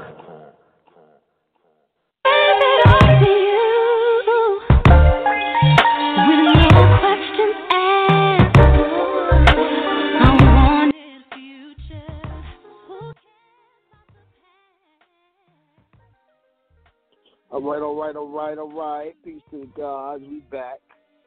Yo, um, we're gonna be in Texas next month. I don't know the date yet. I'm working on it, but we will be in Dallas. So if you want to come out to the Dallas seminar, Jonah Bey and myself will be out there. Come on out, holler at us. I'll be happy to see y'all. Come get this new information on nationality. We're gonna be dropping this information for y'all. You know, there's a lot of benefits to being a national, I can tell you. I've seen a few myself. Still seeing them. Don't play around with your with, with your freedom, man. Okay? All right, so tonight, let's let's, let's get into this, right? Because I we talked about this oppression thing, and I went into it, but let's talk. I got to talk about contracts, and it's only right for me to give you the history of contracts. See, the history of contract law dates back to ancient civilization. See, quote, I want to read this quote to you, right? If a man fails to fulfill an agreed contract, unless he had contracted to do something forbidden by law or decree or gave his consent under some iniquitous pressure, I let that sink in. Or some involuntary, involuntary prevented from fulfilling his contract because some unlooked for, for accident, an action for such unfulfilled agreement should be brought in the tribal courts. If the parties have not previously been able to reconcile their differences before their arbitrators. This is in the uh, that's in Plato. So, English contract law, okay, was heavily influenced by ancient Greek and Roman law. Okay? Now, in law, Plato devoted little attention to forms of government, but recognized the same basic categories for canceling agreements as exist today. Roman law identified discrete categories of contractual transactions. So each with its own requirements, which needed to be fulfilled in order for promises to be enforced. So this general kind of what they call stipulatio, okay, required various words to be used to generate an obligation. Or in a contractus litteris, it could be written down. Okay. So there were four categories of consensual agreements and four kinds of contracts creating property rights. So such as a pledge or a secured loan, okay, more than appeared from the general rules in ancient Greece, Roman law, which represented an early division between specific kind of contracts depending on the transaction's nature. So during the Middle Ages, medieval, English court system was minimal, and so a number of methods for restricting access to judicial hearings was set forth. So, in local and manorial courts, according to the first treaty, okay, uh, by Ranulphe de Galiana, the treaty on the laws and the customs of the English kingdom, okay, of 1188, if the people disputed the payment of a debt, they and witnesses would attend court and swear oaths called a wager of law. They risked perjury if they lost the case. And so this was the strong encouragement to resolve disputes elsewhere. People didn't want to go to court. Right? So the royal courts accepted claims without a wager of law. And if trespass on the case was alleged, a jury would be called. But to access the royal courts, which were fixed by the Magna Carta of 1215, to meet in London, uh, in London, some breach of the king's peace had to be alleged. But gradually, the courts would allow claims where there had been no such trouble. Okay, so even though it was still necessary to uh, plead this, in 1317, a guy by the name of Simon Rattlesdene alleged that he sold a ton of wine that that was uh, contaminated with salt water. Okay, with force and arms, namely with the swords and bows and arrows. The Court of Chancery, okay, remember Chancery is equity court, okay, and the King's Bench started to allow claims without the allegation of force and arms from around 1315. 1350, excuse me. Okay, so otherwise, a breach of covenant or breach of contract required production of proof of an agreement from a seal. This is why niggas started writing shit down. Because niggas was all violating contracts all the time, right? Oil agreements was what people had, what they was writing shit down, and they was like, we gotta start writing shit down, right?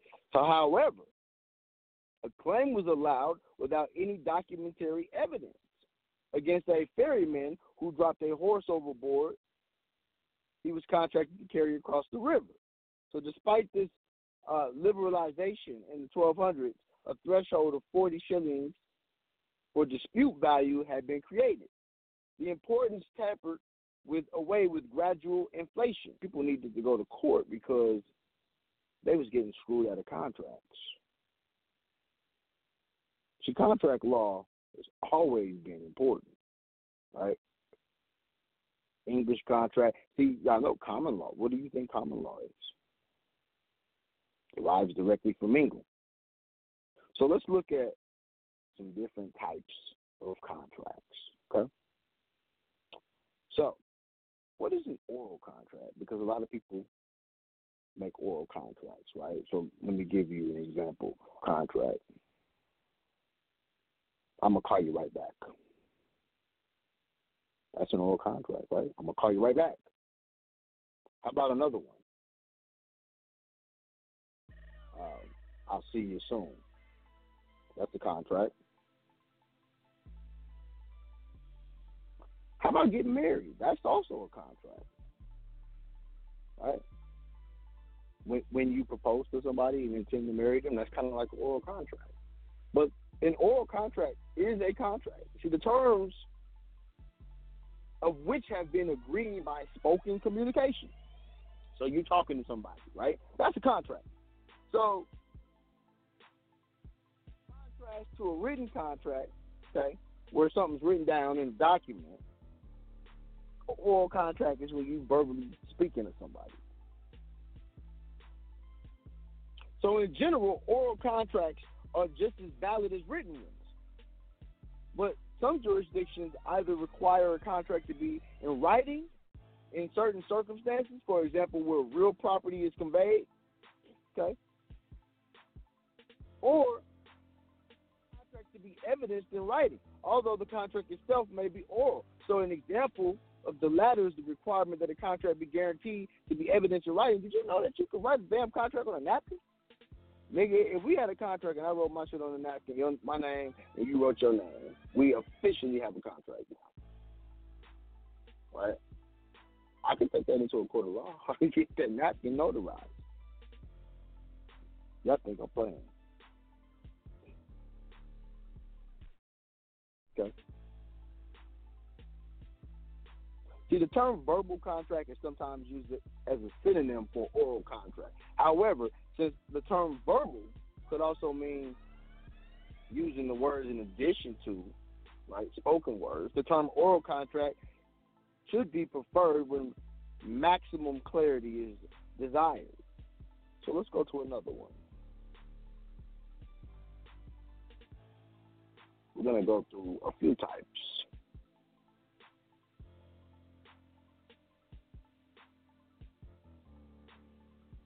Okay. So how about written contracts? Let's go into this one.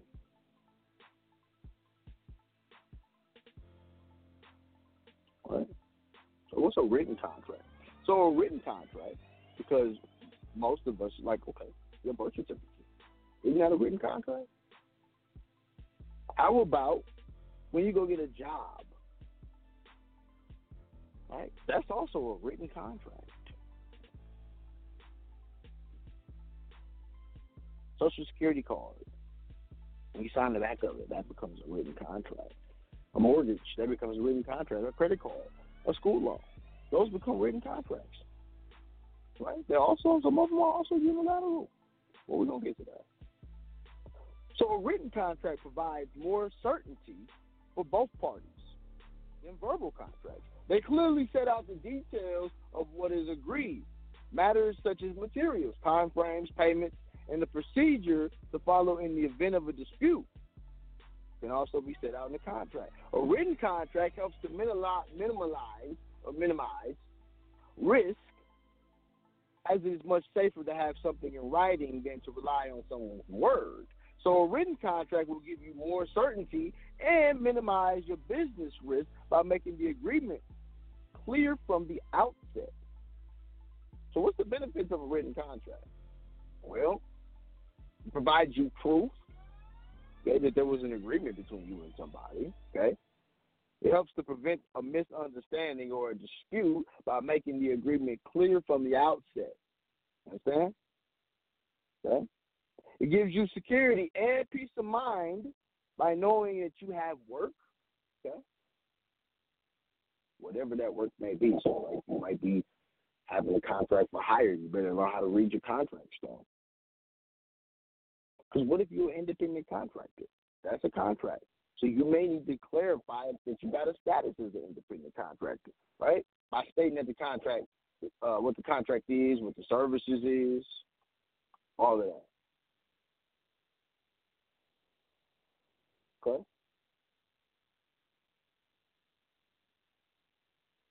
That's a contract. I'm sorry. Somebody was texting me. Now, reduce the risk of a dispute by detailing your payments, right? So let, let, let me just let me be specific here because I, I work on a lot of contracts, especially with artists.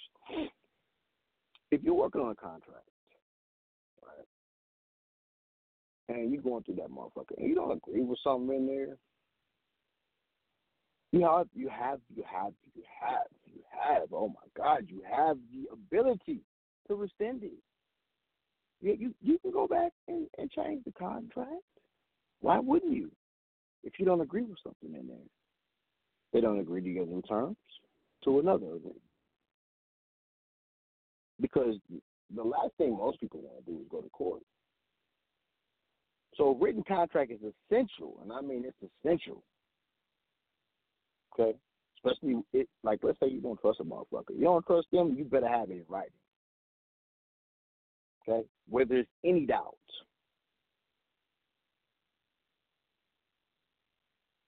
So you know, and this is what's interesting. A lot of people, when we contract in, we contract every day, right? So you go out the house, you have a driver's license, you use your driver's license. That's a contract. Why? Because you've contracted with the state to use an instrument of theirs. I'm not talking about a musical instrument. I'm talking about an instrument, an instrument that they have allows you to use because they own the instrument. That's a type of contract. That is a type of contract. So you got verbal contracts, you got written contracts. Okay? You got standard contracts. Right. Now, a lot of times people will go online, they'll print shit off, won't really read it, right? and will use it for contracts. Like for instance, when you get shit from me from my site, you're supposed to go through it and read it thoroughly, especially if you're using it to create a contract. So when you sit at a third party debt collection, that's a contract. You understand that? Okay. Then you have what's called an implied contract. And this is a quasi contract, right? This is a fictional contract recognized by a court. Hmm. So the notion of a quasi contract can be traced to Roman law, and it's still a concept used in modern legal systems. So what's a quasi contract? What what is that? A quasi contract was distinct from a contract implied in fact. A contract implied in fact.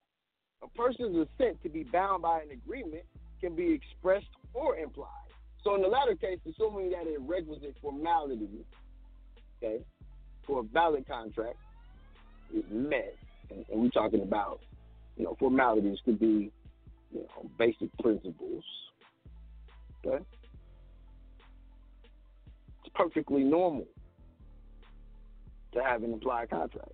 So the only distinction between a contract arising by express agreement between two people and a contract implied in fact is that the latter was recognized by a court drawing inferences from facts proved at trial or by a notary. How about that?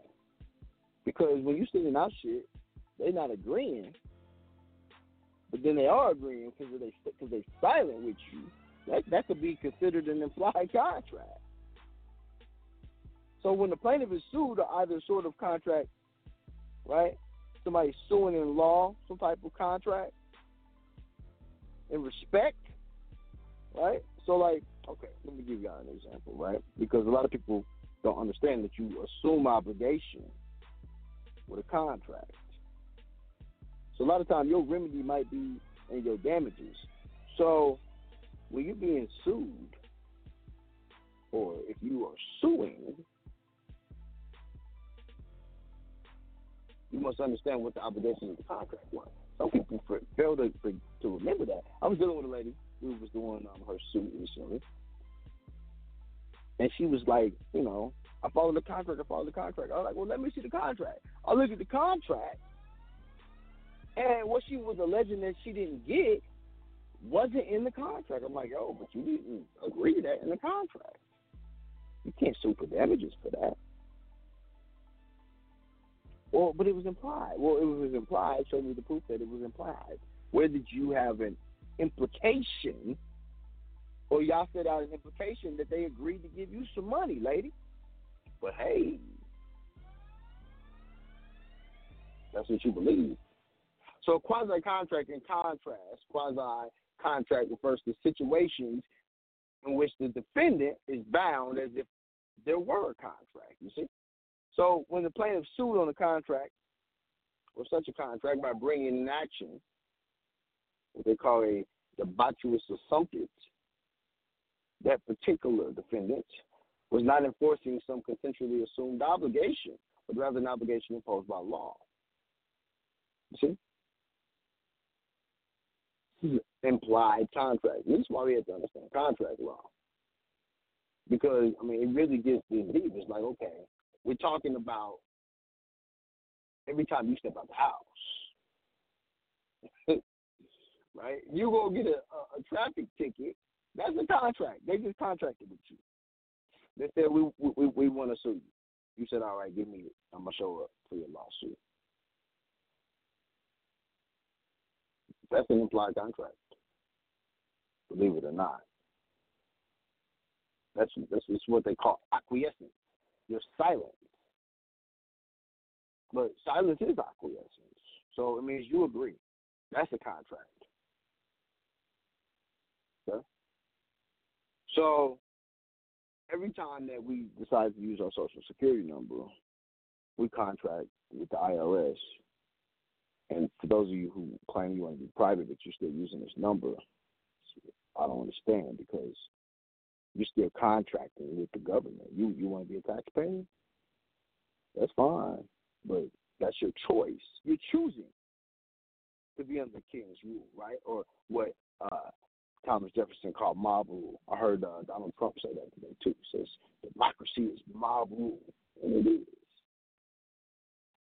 But you imply to be that's implied implied contract to be a U.S. citizen. Contracts can be a tricky business, can't they? Mm-hmm.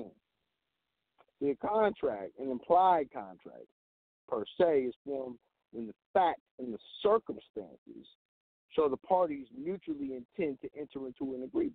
Oh, I know. We said, but what about the Baby Act, right? Because the Baby Act is, is there. Yes, the Baby Act is there. The Baby Act is the contract. Baby Act is what will, will essentially release you from that contract. Excuse me. The Fourteenth Amendment is the contract. But if you decide to stay within the Fourteenth Amendment, that you're going to be systematically oppressed. Two thirds of the House is what it took to pass. Didn't have that, did it? So when we're talking about group, and I wouldn't even say that this is group thing because groupthink discourages creativity, and we're not. I'm not going to discourage your creativity, right? But in a way, groupthink is when a, a group of people are together, right? That are thinking alike. But it's a psychological phenomenon that occurs within a group of people that desire, that desire me, harmony or conformity within the group. It results in a, a dysfunctional decision making outcome, right? So it's like it's weird because like you got different types of groups right? You literally have people all over the country who are thinking based off of what's best for them. So yeah, that's oppression in a way. So we do have our systematic self oppression. We contracting to put ourselves in slavery. Don't get mad at nobody else. I, I read to you the history of contracts. Been around. Tyrant's tool of oppression, right, is a contract. Realize that, right? Want to be a tyrant, nigga? Put somebody under a contract. We got you then. Excuse me, I'm coming down a little bit cold. I'm sneezing all day. That's a tyrant's tool of oppression, though. Straight up. From like, like, and here's the thing about it, right? We look at the United States Constitution and the statutes and the codes, all of those are considered contracts in a way because you're either going to agree to be subject under them or not to agree.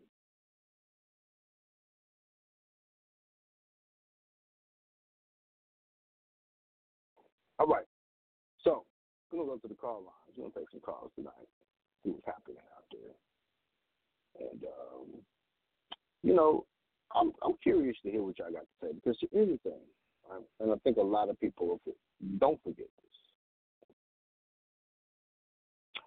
When you're dealing in the public right, and creating a minimum contact, I'll, I'll read the definition to you.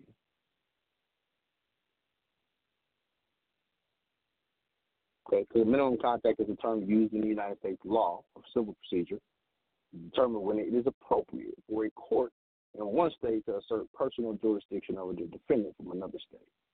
Cited a number of cases that have established and refined the principle that it is unfair for a court to assert jurisdiction over the party unless the party's contacts within the state in which the court sits are such that the party could reasonably expect to be hauled into court in the state. The jurisdiction must not offend traditional notions of fair play and substantial justice.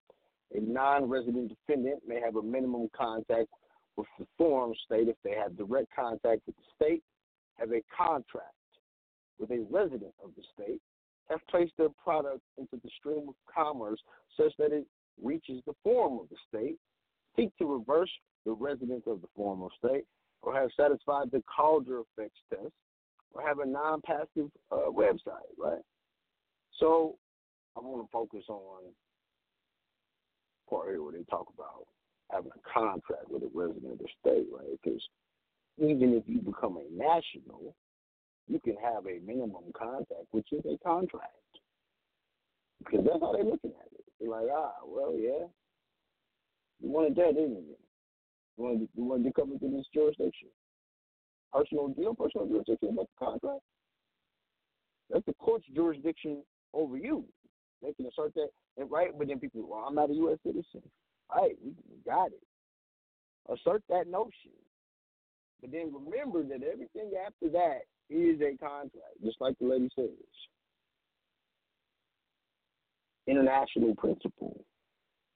It's like a, like a rule of law, contract law. Right? All right, so let's take some calls. See what's happening out there. Let's go to 936 446 on the bottom line. Say peace to the gods.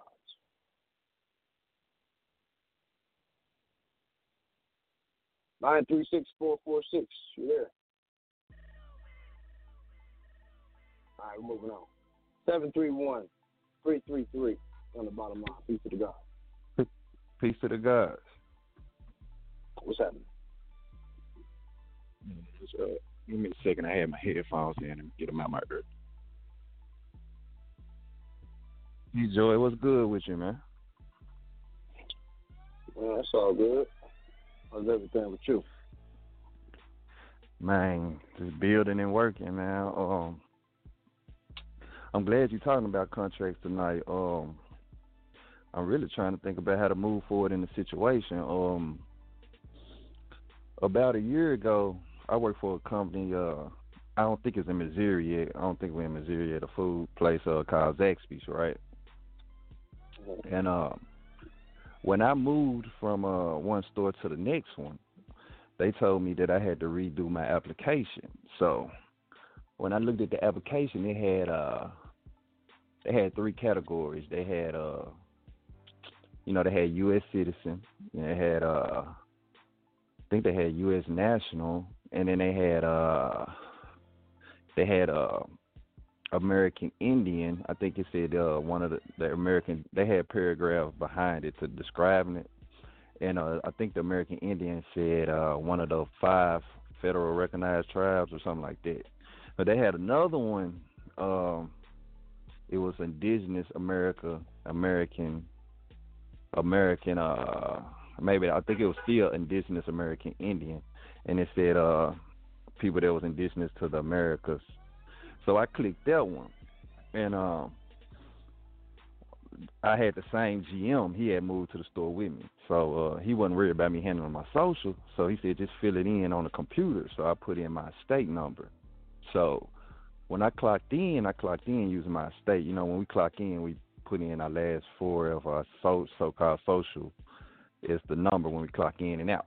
So I've been uh using my state number, but when I got my first check from him, it still had my social as the last four on my check. Now I believe that was just because they had it previously from when I was at the other store because these four stores was owned by the same group of uh company.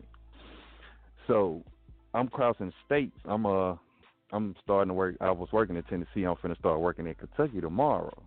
So I'm going in tomorrow to fill out the paperwork. So I'm thinking I should I still go with the state because I don't want to create a new contract because I'm getting closer and closer to getting ready to try to go in for my nationality. So I don't want to make no fresh contracts. So uh I was thinking about going in and telling them, uh, giving them my state and telling them I've heard that uh they uh, they they they out they also give out your estate number when you are going through a bankruptcy. Have you ever heard of that? Or are you in the middle of a bankruptcy? I've heard that they issue that number sometime for that. Sometimes they do, but in terms of working, I don't really recommend that you use your estate number to work. It's not what that's not Okay. really what that number is for. Um, Okay, okay. You got to remember that when so even as a national, you- you're allowed to work. You just don't have to give up a social. You're not you're not required to give a social security number up to work or a driver's license. It's not a requirement. So giving Okay, up an estate number, these niggas can issue you zeros in their system. You can give them a passport or a birth certificate. You don't have to give them a social security number. So even using your estate number, I just don't really recommend.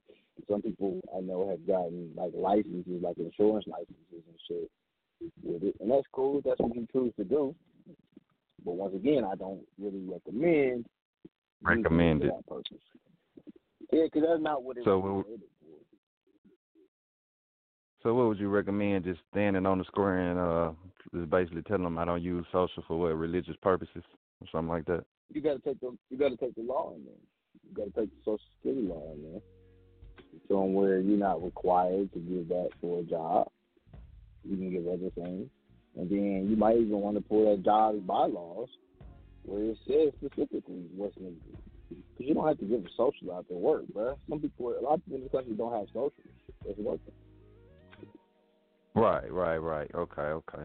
Yeah, I was. Yeah, I, I really I didn't know which way to go with that. I appreciate you clearing me up, clearing it up. I knew I, I had heard y'all speak on it. I just didn't know exactly where that law was hit. I knew uh you weren't required to show anybody your social security card. I knew that. I know uh I've heard y'all say that before. I Social just didn't know exactly where the law was at. Yeah, just Google it. You'll find it. I don't know it by heart. Okay. But it's a, it's Okay. it's out there. It's under the Social Security Administration law. All right. Yeah. I appreciate that. Um I had another question. Um I don't know if I caught you in time because I was late trying to uh message you uh before the show. Now uh about I don't know how long ago it was, you you know better than me. I remember you made a post and you said uh you know, you said uh um, you know, Moor America's national. You know, I liked it and stuff and I meant to ask you something about it. So uh basically I was trying to see, brother, I was reworking my declaration of uh nationality. Uh back in the day when I did it, I was listening to Taj Tarik Bey. So it's got Moorish shit in it. You know what I'm saying? I so I want to do another one and put it on a record at the registry. I didn't I found out exactly what tribe I came from I took some. Uh, I ordered a little packet from uh, Dane Calloway to go in the National Archives, so I got to doing some research from where I'm from. Now, uh, my grandfather and his father they owned the same land. Well, my great grandfather got the land. Now, my uh, my grandfather was born in 1919.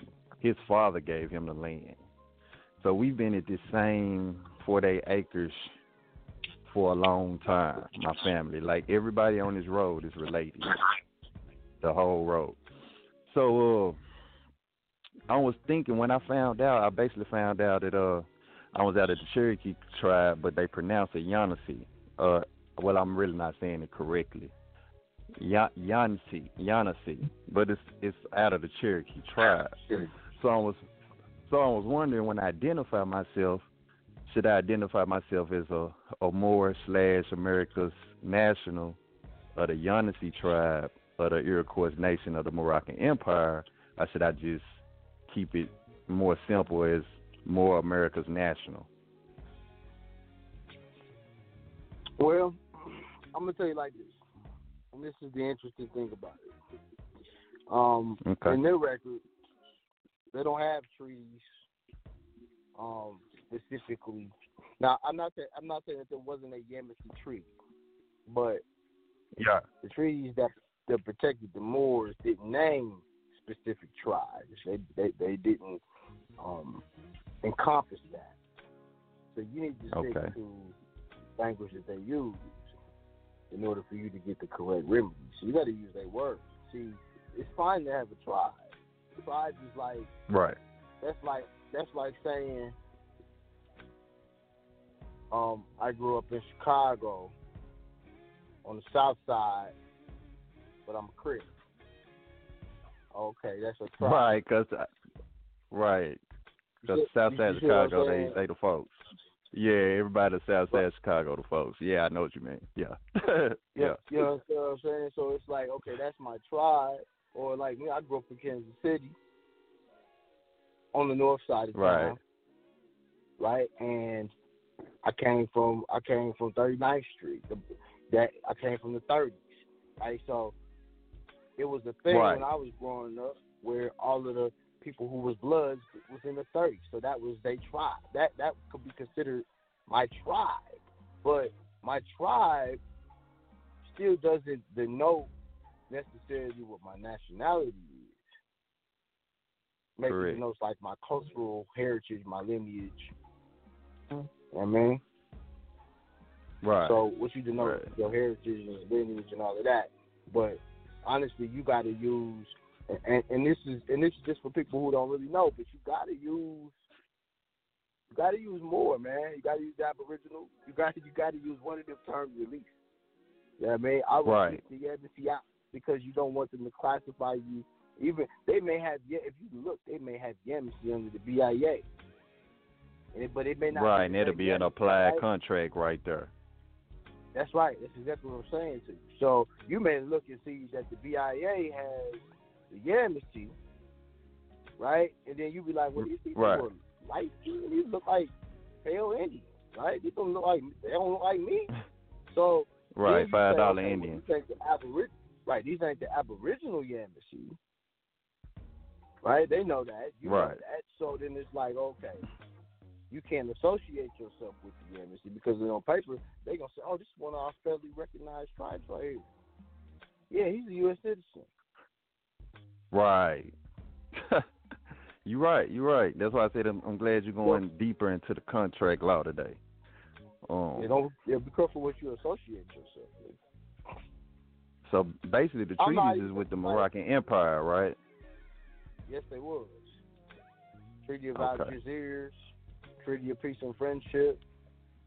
Those, you know, and then and even then,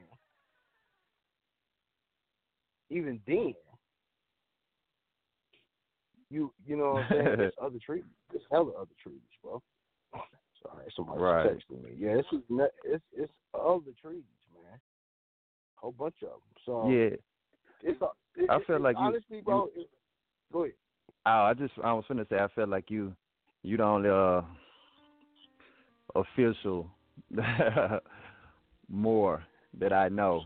So I salute you, I salute you on this. So I figured who who, be, who better to ask. You know what I'm saying? Well, it's, so it's some uh, other it's some other ones out there that I know. You know what I'm saying? I appreciate that. But there's some other ones out there. You know what I mean? And, Right. and to be honest with you, this nigga Jones is a Moor. He just ain't got his court shit done. But I've seen. Oh yeah, I already know. got. I've seen the letters he got from the government saying he wasn't a Moor. So it's other people out there, believe it. But I, I understand what you're saying. I've been listen. I've been in this shit so long that when niggas tell me they nationals, I start asking questions. Right? I'll be like, nigga, got to. uh, what kind of national? Most people don't even know know the difference between a national and a U.S. national. So, you know, we gotta be careful what we call ourselves, man. That's that's important. Names I'm still race. studying that whole. I'm still studying that whole non-citizen shit they throwing in front of it. I I, I don't know if that's a trap or, you It know what I'm trap. saying? It- right. That's what I thought. citizen, non-citizen, national. That's all trap. This, Right. this, they have they have a distinction.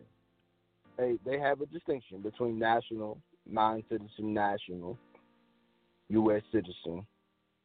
There's a distinction. If you look in the definitions, they make a distinction.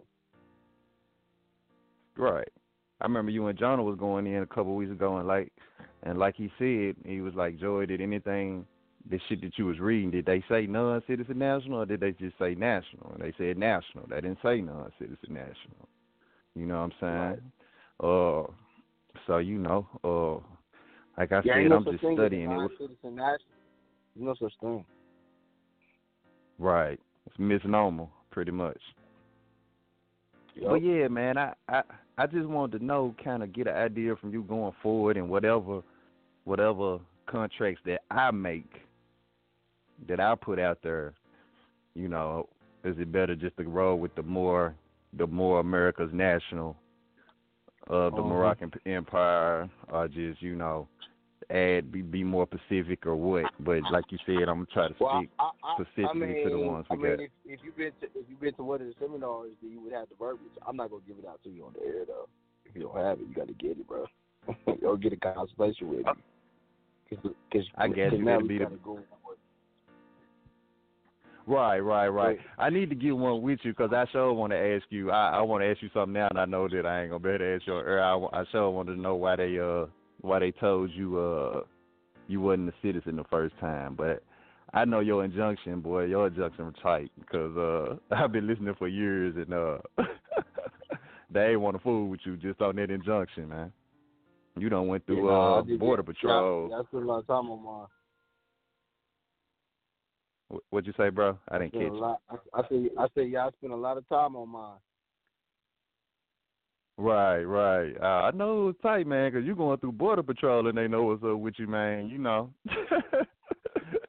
Well, I mean, you know, they ain't making no I- moves. You know, people gotta just do their studying because it's like I'm not the only one, bro. You know what I'm saying? We all, we we, we all can can be exemptive. Um, I guess if you wanna, if like if you wanna say that, you know what I'm saying? If you wanna call it exempt, we all could be there. You know what I'm saying? It's just a matter of people doing their studying, bro. Because it was a time when I didn't understand like that shit either. So Yo, most definitely, man. I just want to salute you, man. I I actually thought you was older, brother, brother, than than you are. You know what I'm saying? So oh yeah, bro. I'm only thirty, man. You know, thirty impressive. Right. Good. Right, right. And I'm just But I've I'm been on just this. I'm just I've been on this information since I was probably about shit. I don't know, twenty one. So it's been a long time coming, man. But you know, everybody get it when they supposed to get it. I, I told people I had a white nigga that they gave me uh, my first information on all of this shit, and I didn't even want to look at it. I I was stuck in Christianity, so Oh yeah, most definitely. My first teacher that brought me into this information realm was you played him earlier, Jordan Maxwell. Yeah, he made me understand admiralty law in like 20, 2011. You know what I'm saying? Uh, it's like me and Jonah was having a conversation, and um, you know, I had sent that eight one twelve to uh Akeem about a year ago, and uh, and then he told me it was good shit, and then Jonah rapped with me about it. But see, in my state, it was uh forty seven eight one twelve. But basically, I didn't overstand it. So what I did was when I read that law, I thought that the uh, I thought that my uh state registrar, the woman where I went to go get my cert, uh, my certificates of uh, birth from, I thought she was the mediator. I thought I was seizing it from her. But all I knew was when I started doing my paperwork and I started adding that certif- uh, birth certificate, they didn't want to do shit. But I but I still didn't overstand it because I thought I was the holder in due course. But I hadn't did all the necessary stuff to be the holder in due course. I didn't even have a birth birth certificate authenticated yet. I just was putting it with my paperwork and saying I was that. So I guess the Mhm. magistrate just he didn't even understand the law fully. You know what I'm saying? He just knew the terms. And he just he just closed the case. He didn't want to deal with me at all. so uh yeah, man, I'm still learning, man. I just wanted to uh That's good, man. to go in You know, it takes time. Like this nigga Jonas said, it takes about three years, really, man, for, to fully grasp what's happening, what's going on. But you know, I got Man, I I'm- got brothers I'm working with, you know, who just got in it. I think I had a brother come on. Yeah, Friday. A brother come on, gave his testimony. He new to this shit. He only been in this for a few months. He won his Right. first case. Now he know. Now he knows for his own self. You know, wasn't something I had to force him to come on the radio and, and all of that. Oh yeah, I heard that. Yeah, I heard the testimony. I mean, it's it's always good to get some first hand uh knowledge. My first my my uh uh well, first hand experience. My first hand experience was um doing a power of attorney from somebody. I was learning the law and I noticed how after I studied the law in my state evolving around a power of attorney the way I did it for uh it was a lady it was a girl I was doing it for. She actually had a warrant in another courtroom in the same court building, but she had to be in one court for something else, and she was scared.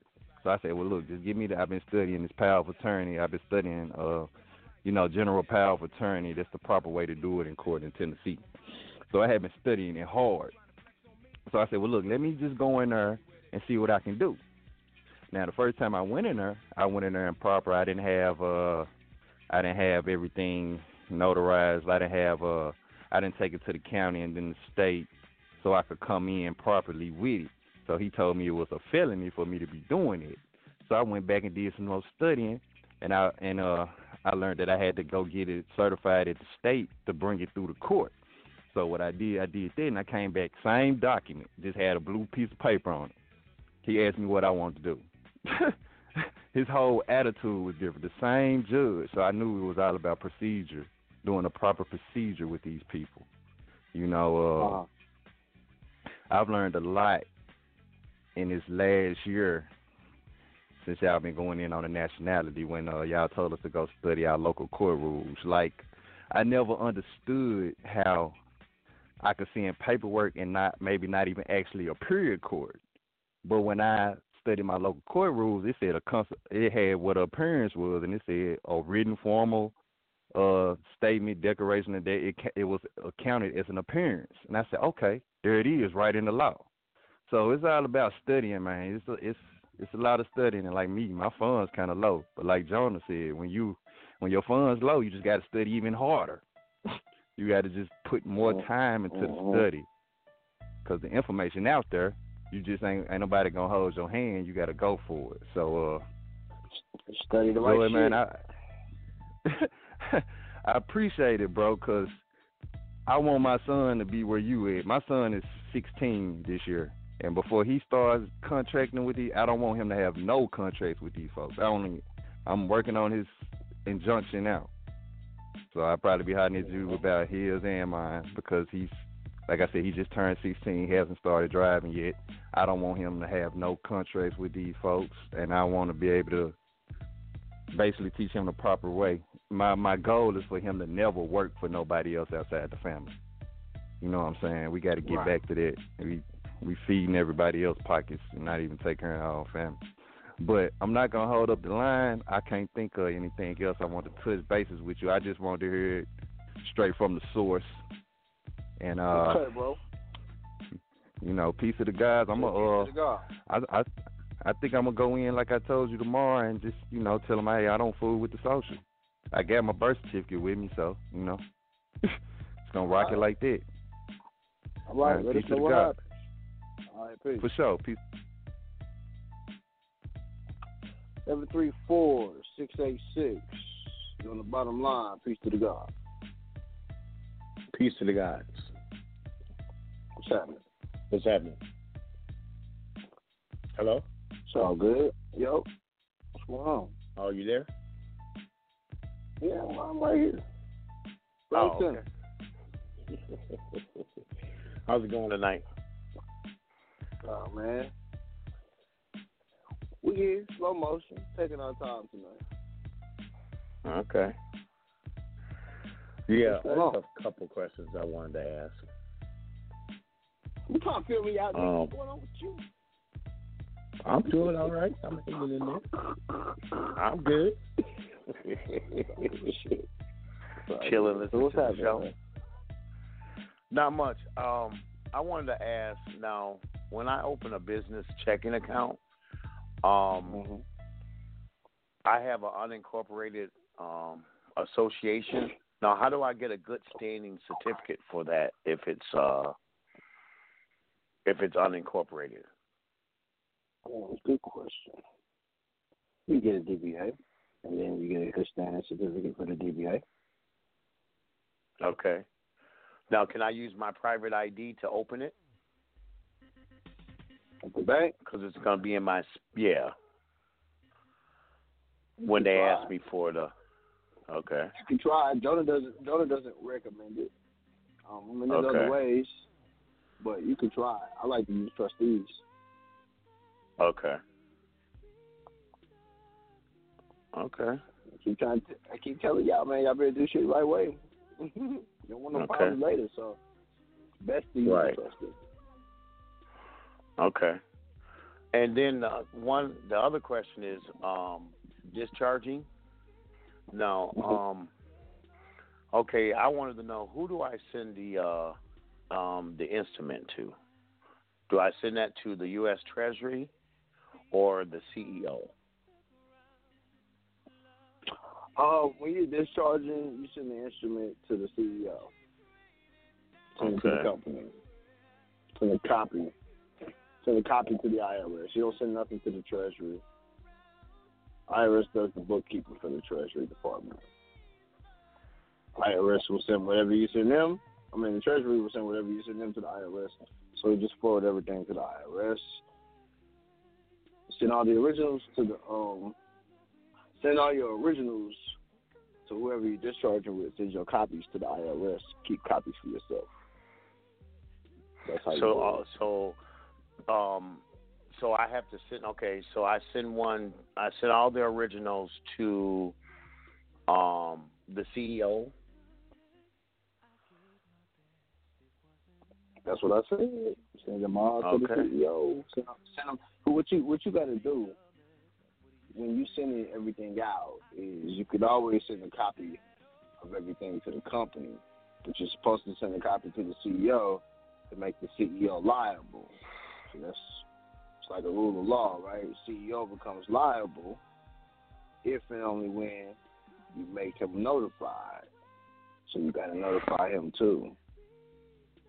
Okay, and then I send a certificate of service with that. Correct. Yep, I would. Okay. Send it send it registered mail. Okay. Yeah, because I'm discharging um, some car insurance and an old T-Mobile bill that I had in the Allegas. I would do I would do um so you're doing car insurance, you still got car insurance. I would discharge car insurance. I would do accord and satisfaction on the T Mobile bill. Okay, cool. Are you still with T Mobile? Nope, I'm with their sister company, Metro, do, do accord and satisfaction. in the do a court spiritual name. satisfaction on it. Okay. I would do accord and satisfaction on that one. All right. That'll work. Okay. Thank you. All right. All right, no doubt. Peace to the God. All right, let's go to 619 655. Peace to the God, bro. How you 619 doing? 655. Peace, bro. How you doing? Good. I'm pretty good, man. How you doing? Good. Shoot. Not too Um, bad. That's what's up. I, I apologize. I was uh I was just uh speaking with my uncle about some things, but um what is it? Uh Yeah, um, this is Corey L. I I hit you up on Facebook every once in a while, and um, I realized that I had the uh, the first um, what is it? The uh, third party webinar for the credit pools and everything like that. Um, Yes. and I'm actually uh, about to put in some work with that. Uh, I realized uh, I had to go back over and over and over the webinar in order to, to understand it, what to use the uh, letters for, you know, who to send them to, and everything like that. Um, but I was actually really calling to um, get some clarification um, before I send out my injunction. Um, can you you can put your businesses like you can put a business in your injunction, right? Uh, If it's in your trust, it's under your trust, Okay. unincorporated. Okay, so I, I so I put it in my my nine eight or I create it with my nine eight and then or even eighty eight thirty two and do it like that. Yep. Yep. Yep. Yep. Okay. Okay. And um I also want to get one thing clear as well. Um with the passport, um you can use that with the injunction, like when you're driving and everything like that, or would you want to? I mean, I know the uh, IDP and the uh, foreign ID would be better, but I would. Depends on what kind of passport you got, brother. Okay. So just a regular U.S. passport, not good because it's attached to the social. Well, like I said, it depends on what kind of passport you have. If if you if you're driving around with a United States citizen passport and you've only done an injunction, then on the federal level you're a United States citizen. Technically, you're still a United States citizen. But if you got a passport that delineates the difference, then yeah, you're not a United States citizen. Because of what kind of passport you got. Okay. All right. Um, All right. Well, I appreciate that. Uh, looks like I'm gonna have to go ahead and get that uh, IDP and uh, the uh, foreign ID. Mhm. Mhm. I would put your card in trust. Safest way to do it until you have your status completely corrected. The correct way. Yeah.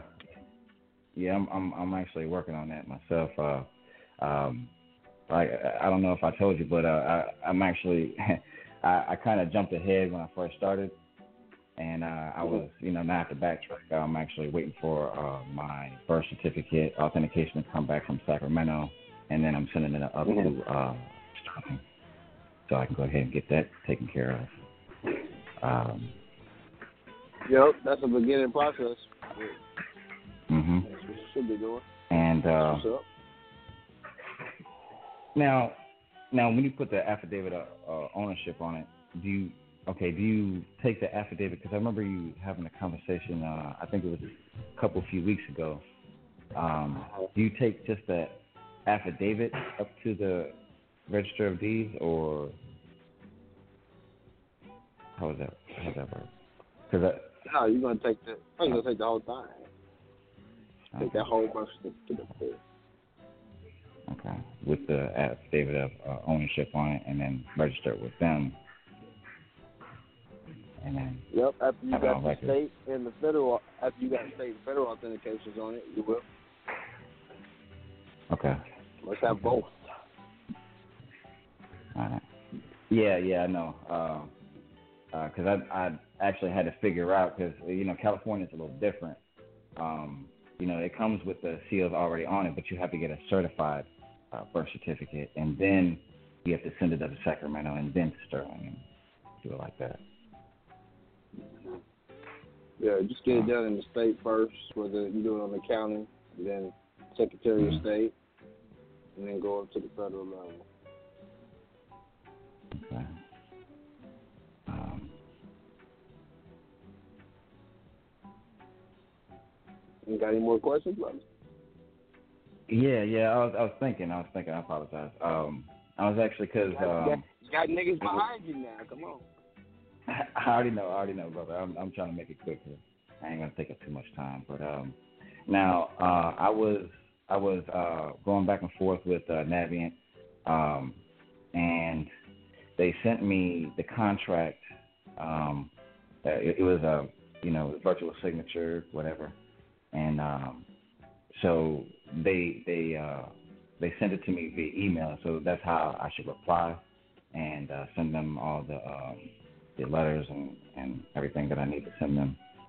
Uh, Oh, they sent you a contract with your signature on it. yeah, Then what I would do, Yeah, then it- what it I would was- do, even a lot of people, a lot of people don't. They, they say, well, that's not that's a that's a copy of it. So what you need to do is do a rescission of signature. Rescind your signature. Send, send, send them send them back their shit with a rescission of signature, notarized, say it's certified, and tell them you rescind your signature on all contracts. okay. Because I'm uh, corresponding. I guess, with the. Uh, I'm sorry. Go ahead. That's not enough. Oh, okay. Yeah, I'm I'm corresponding with the um, with the CEO via uh, email or their representative, and uh, Mhm. So should I send it through the mail or should I send it like do uh, resign uh, rescission of signature? Um, like, can I use the same platform through the through the email? Mm, you I you should go back. You should go back and you should go back and listen to the show I did on Rescission of Signature a few weeks ago. But you need to send it in the mail. Okay. Okay, yeah. Uh, I figured. Uh, I was hoping I could actually. supposed to do everything in the mail, homeboy. Yeah. You gotta do everything by mail. All right. Okay. All right. Okay. All right, most definitely, man. I, I appreciate it, brother. Thank you. All right, no doubt. Peace. Peace. Wait, wait. Let's see here. Let me go to uh nine three six four four six. What's happening? Peace, peace, peace, Jack. Peace. What's going on? Yeah, that was me. Uh, you had hit uh, uh, at first, but I, I had my damn phone muted. Oh, okay. What's the word? yeah, my bad. Uh, yeah, this Yahoo the Air though, man. This is my first time calling in on your show. Um, Okay. shit, usually Peace. Sun- this show Sunday, I be so wrapped up and doing other shit. Uh, I love the topic good. tonight. You like that? Yeah, for sure, for sure. Um, the topic, man, is is is, is uh, lovely, man, because you know contracts is what got us all in this shit anyway. But, uh, I had uh, I had attended the uh, the child support webinar Akeem had um, um, a few days ago, and um, so I'm starting to uh, like type up all my documents, and yeah, so they hit me with um, a new uh, review, right? The child support. Uh, they sent me uh, information uh, saying that you know um, the case that came up like for the three year review. So my question is now is like, damn, do I do I like try to like do I do I try to like do a um, a, a motion to dismiss because they since they opening up the case now uh, with a review, or do I? Uh, Yeah, I would. Yeah, I mean, if if it's an actual case in court, then yeah, do a motion to dismiss it. You, you're supposed to do a uh, what they call a uh, what they call it a motion to quash. motion to quash? Yep.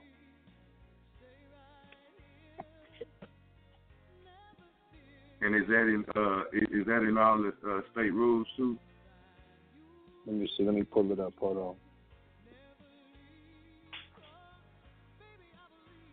Let me see.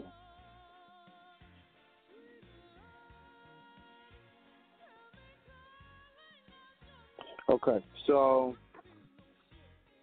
um, normally a motion to quash is a request um, for the court to render. Second, I'm sorry. A request for the court to render a previous decision, right, um, or make something invalid. Um, so you could always request the court to do that, right? And, and that that makes something invalid, or you could do a motion to dismiss.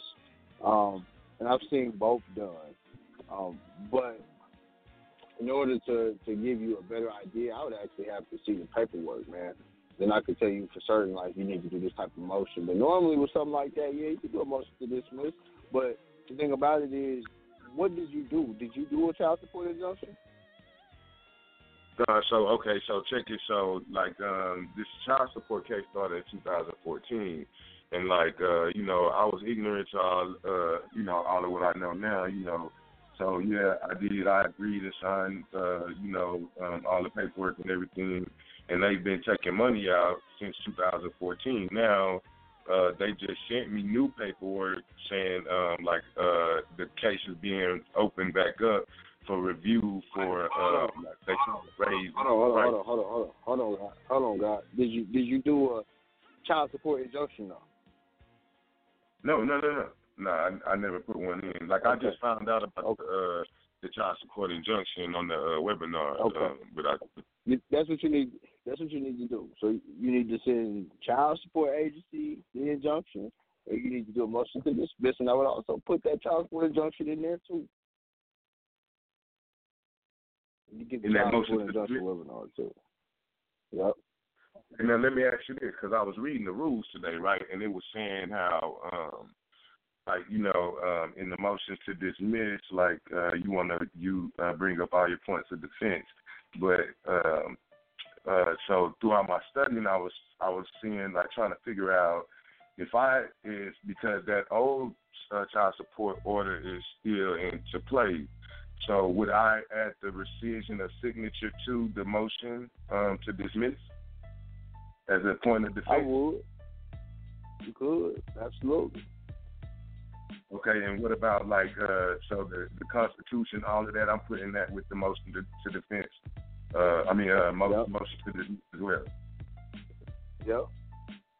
Yeah, Okay. I, I would suggest that you get a consultation with one of us. Hakeem is good to holler at too, because he, he, you know, he like the child support guru. But I, you know, we all good at this.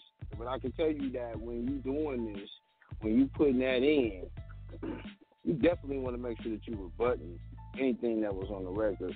And if you need to rescind your signature, I would be redoing. I would definitely do that. Put that in on the record. Constitutional challenge. Put the Constitution in. Yeah, you stick to the script. It's like it's just like it's a normal case, but you had a little extra firepower in there when it comes to that child support. Okay, but me doing that, uh, me doing that rebuttal, because Akeem did show us the rebuttal too in the um, in the webinar. Okay, so but me doing that rebuttal is that me doing the answer because I seen if you answer um, um, before you do your motion um, to dismiss, then you waive your motion. You know what I'm saying? So is that So is then you do your mo- so so so so no not not necessarily because it's about what your title is. Do a motion to dismiss. first. It's the title. And, and well, yeah, it's the title and then what's in it, of course. But you do a motion to dismiss first. That's what the motion is. It's a motion to dismiss, and then you know, so if you do that first, you're not waiving your right. Okay, so when you say that, do I just um, am, am I submitting that first, or can I submit everything together? It don't matter as long as the motion to dismiss is with the paperwork. With No, do it separate. Do the do, do the motion to dismiss. Okay, okay, cool, cool. Okay, and Fuck- another fuck uh, another question.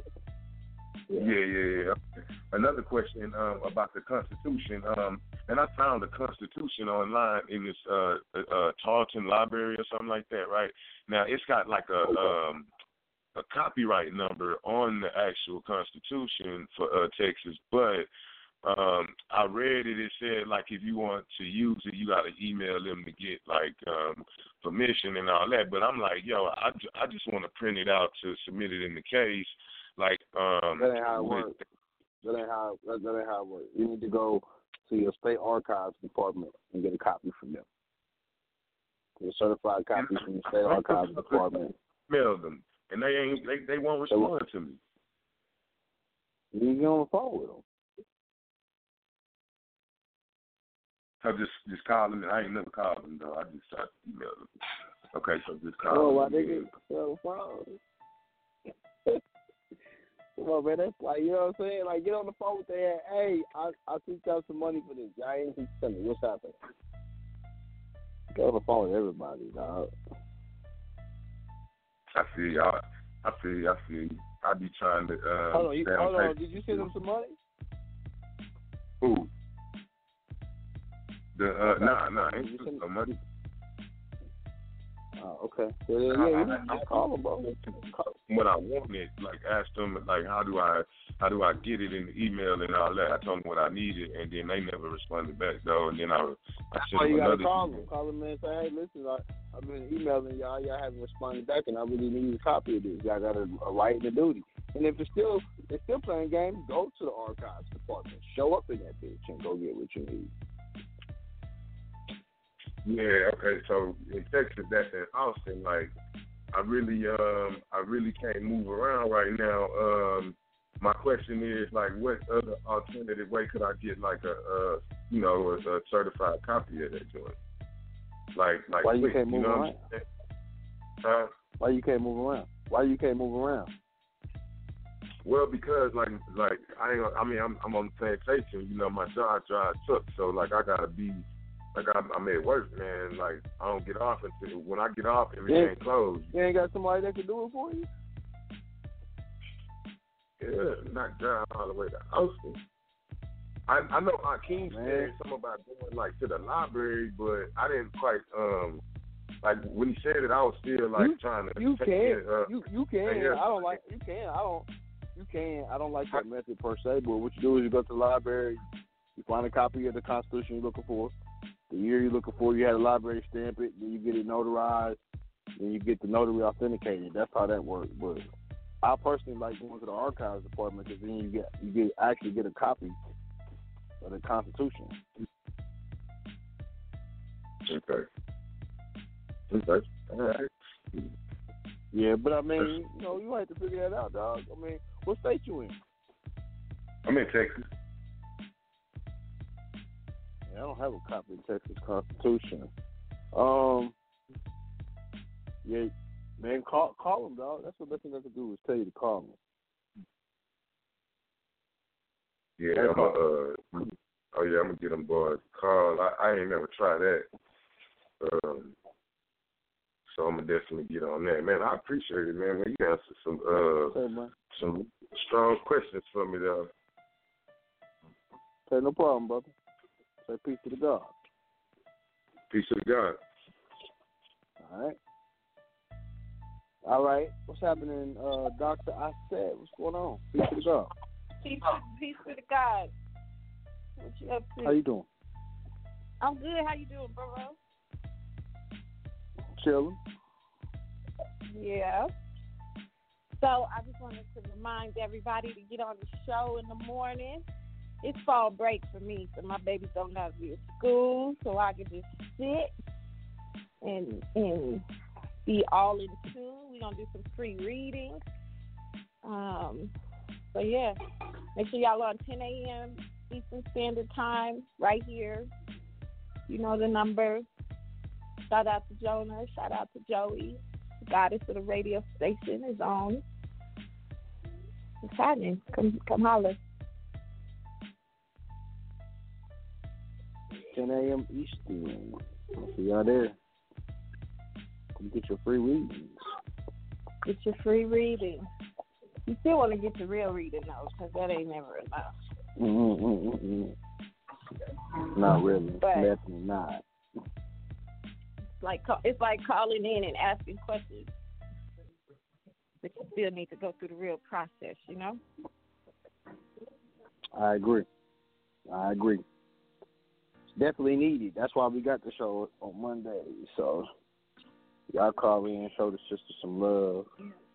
Make sure y'all get that spiritual healing, that awakening. That's important. Go hand in hand with everything else we doing. You know, you know, there's a spiritual contract too. I didn't talk about those contracts, but we, we got those too. Yeah. Won't you, Yeah. won't you speak to that? What Won't you speak to that while you're on? About about, about the the- spiritual contract.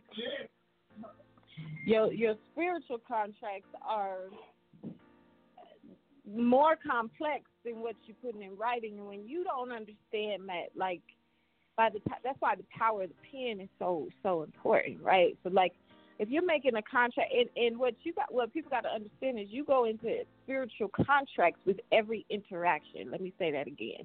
You are in a spiritual contract with every interaction. So this is why you have to be conscious of making sure like how you're engaging with people, that you're clear, you're healed, you're not coming with no baggage and, and for sure you're not taking on anybody else's baggage. So you have to be mindful that even even the waitress at the at the restaurant, you know what I mean? Like you're in a spiritual contract with her. She's serving you. You're receiving what she's bringing to you and you and you're literally digesting it in. The process of exchange is always it's it's a contract. So by the time you're mm-hmm. you're moving about your day or you know your life, every single interaction when you start to to put that in your consciousness, you begin to move in your highest self.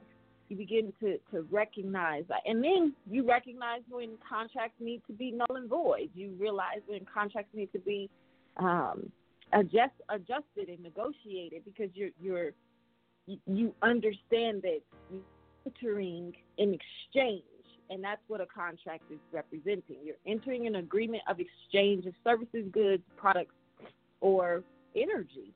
Really and the same is true on the spiritual tip so if you're in a contract in a bad relationship and you're not willing to negotiate the terms or you're not willing to make it a null and void contract, you are going to be stuck in a bad position. And guess what? There's spiritual courts that you still have to answer to. You might not go before a judge literally because you're in a bad relationship, but trust and believe the universe is the God is the ultimate judge, and so you're going to still go forth and, and, have to answer. You know what I mean? And have to deal with the repercussions and the consequences. So you might as well live your life in in a in a conscious awareness where your God body is always leading you. And when you do that, you recognize that every single exchange you are in a contract. Right now, you're in a contract with with Dr. Asset. I I called in and I agreed to the terms, which was to call in, press one, get on the line, give the message. You are in a contract because you called in. You've listened to the show. You've received the word from Joey. Now you're receiving it. See, that's an exchange, and we got to make sure and and showing up in our God self. So you have to let it. You have to let it land and and hear it. And I have to be vulnerable and let the messages come through. You're always in a contract, constantly. So when you bring it down into this realm on paper, it is crucial that you understand the language. It's crucial that you understand the terms, just like you. It's crucial that you understand the spirit and the energy of who you're dealing with. You see what I'm saying? And so that that's that's you know, just a little, just a little bit, just a little bit, piggybacking off of what the show's been. The show's been dope though. I appreciate it. You know, uh the spiritual contracts we be making with each other. You know what I mean? We, we I think we you know, we talked about this before, but these contracts that we make with each other, these implied contracts, right? Like, what about the contract of marriage, right? Like, how much of a of a contract is that for people, right? Because I mean, that that's that for some people that's almost like the ultimate contract, and then you think about how that contract leads to other contracts that people will create, right? So, I mean, I think that it's important that we cognizant like that these should show up everywhere in our life. And the spiritual like just coming to this existence right? This whole plane that we in that's a contract. Being here is a contract. So thank you doctor i said i appreciate that. Thank you for um coming in and giving us some insight to what No spiritual doubt, no doubt. are. I'll see y'all in the morning. Peace to the God. Okay. Peace to the God. Let's go to uh eight one three four four three. What's happening? Peace to the God. How you doing, Joey? Yeah, how you? I'm What's going on? Uh, I'm just trying to. I got a couple questions, man. I'm trying to find out um the best ways to utilize my estate. Can I use it for business credit, or should I just use it for personal credit? Uh, I would use it for personal credit, and then if you choose to um, have a like a um, what they call a um, executor or a um, person who signs for the business, then you could use the estate number. All right. Okay. I want my other question. Oh, listen you and Doctor. I said I forgot my other question, man. Uh uh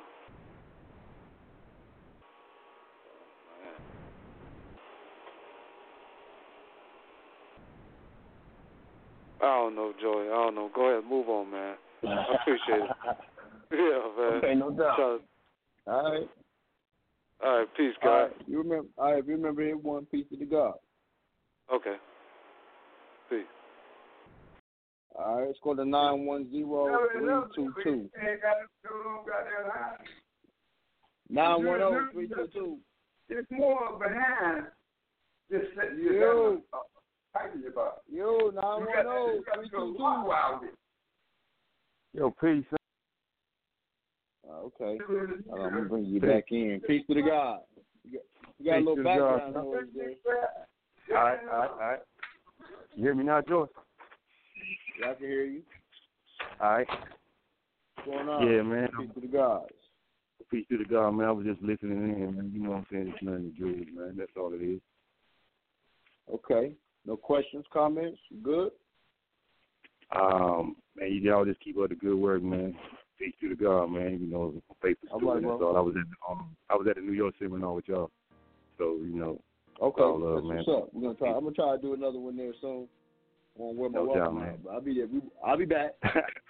oh yeah, peace, God. All right, peace. All right. Um. So that's kind of the show. Y'all know.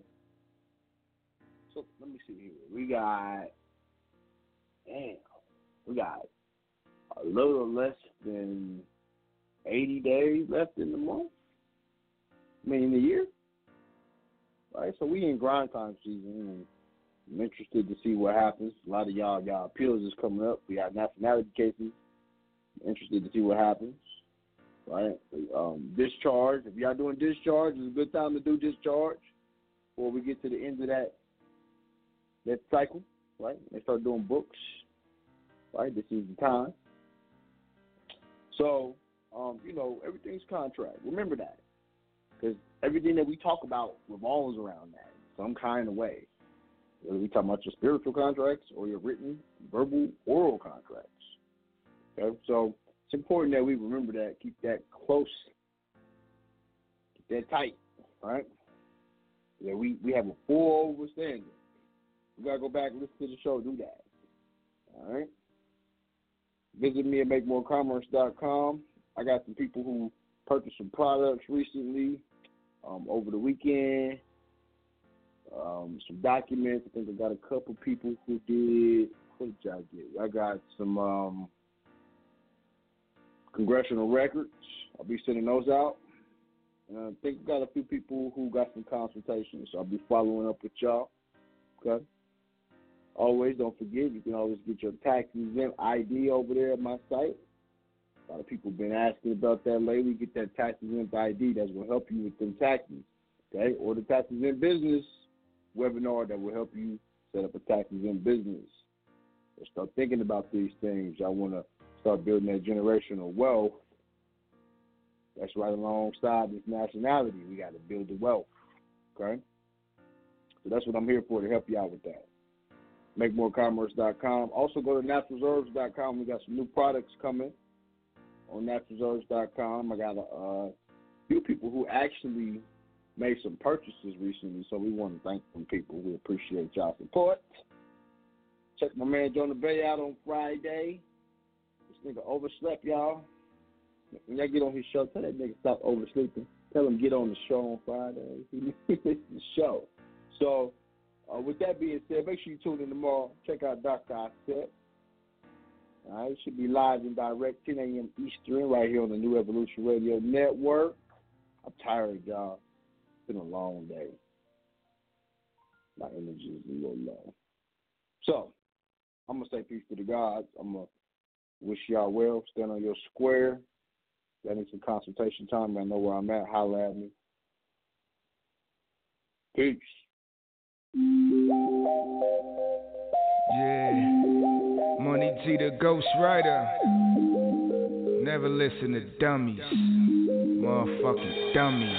Uh, yeah, these my trials and tribulations. My childhood was negative, four of us in one basement. I used to watch my mama get beat up. Nine years old, I barely could fix a heat up. Never bit the hand that fed us, I stayed loyal. We ran through the 60s, repping the KC Royals. That was around the same time Gilbert Daddy got picked up. Picked then we started branding niggas, then clapping niggas. Clapping niggas. 17 caught an M like the flu. So what's the young nigga to do? I done done it. Kept my mouth closed, told the detectives to run it. I ain't seen shit, no bleach, no blunders. Karma's a motherfucker, so I know death's coming. I'd have been and made peace with it years ago, honest. Why you think I ride with the yacht in broad day, unconscious? One in the head with the drum on the bottom. I never listen to dummies, cause most of these dumbass niggas don't count money. And most of these lame ass niggas, they love the politics. Love putting the next man down like they just relevant. I never listen to dummies, I refuse. I'd rather walk away before I lose. I'd rather spend my money on my kids, pay dues. I'd rather fuck both of your baby mamas out of they shoes. Yeah, these my trials and tribulations. I stay on the block, we afford a zero vacations. We don't complain, we just grind it out. Keep the Mac on me, young boys be wildin' out. Uh. But I'm cold with the sight alignment. If you pussies think I'm yapping, just pull up and try it. Uh, plus I'm cold with my hands. That's the ultimate misconception if you think that I'm playing. Now back to the story. I grew up raw. Nigga put his hands on my mama, I wired his jaw. Reach for my hammer, my cousin would give it to me. Glad he didn't broad day. I'd have gave it to him. I'd have been like X-rated, doing music from jail. Live from my cell, with one regret I failed. No commissary, no mail, just leave me be. I'm never pussy, never rat, it's still the same OG. I never listen to dummies, cause most of these dumbass niggas don't count money. And most of these lame ass niggas, they love the politics. Love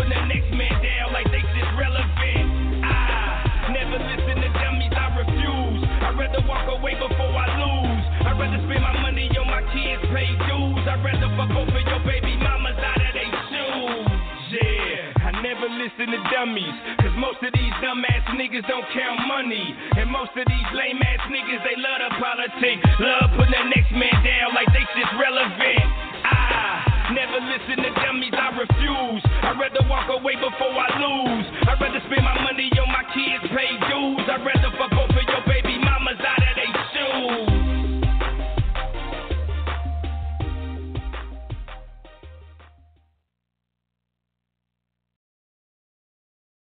You're listening to Evolution Radio. Visit MakeMoorCommerce.com for more remedies with Joey L, where remedy meets preparation.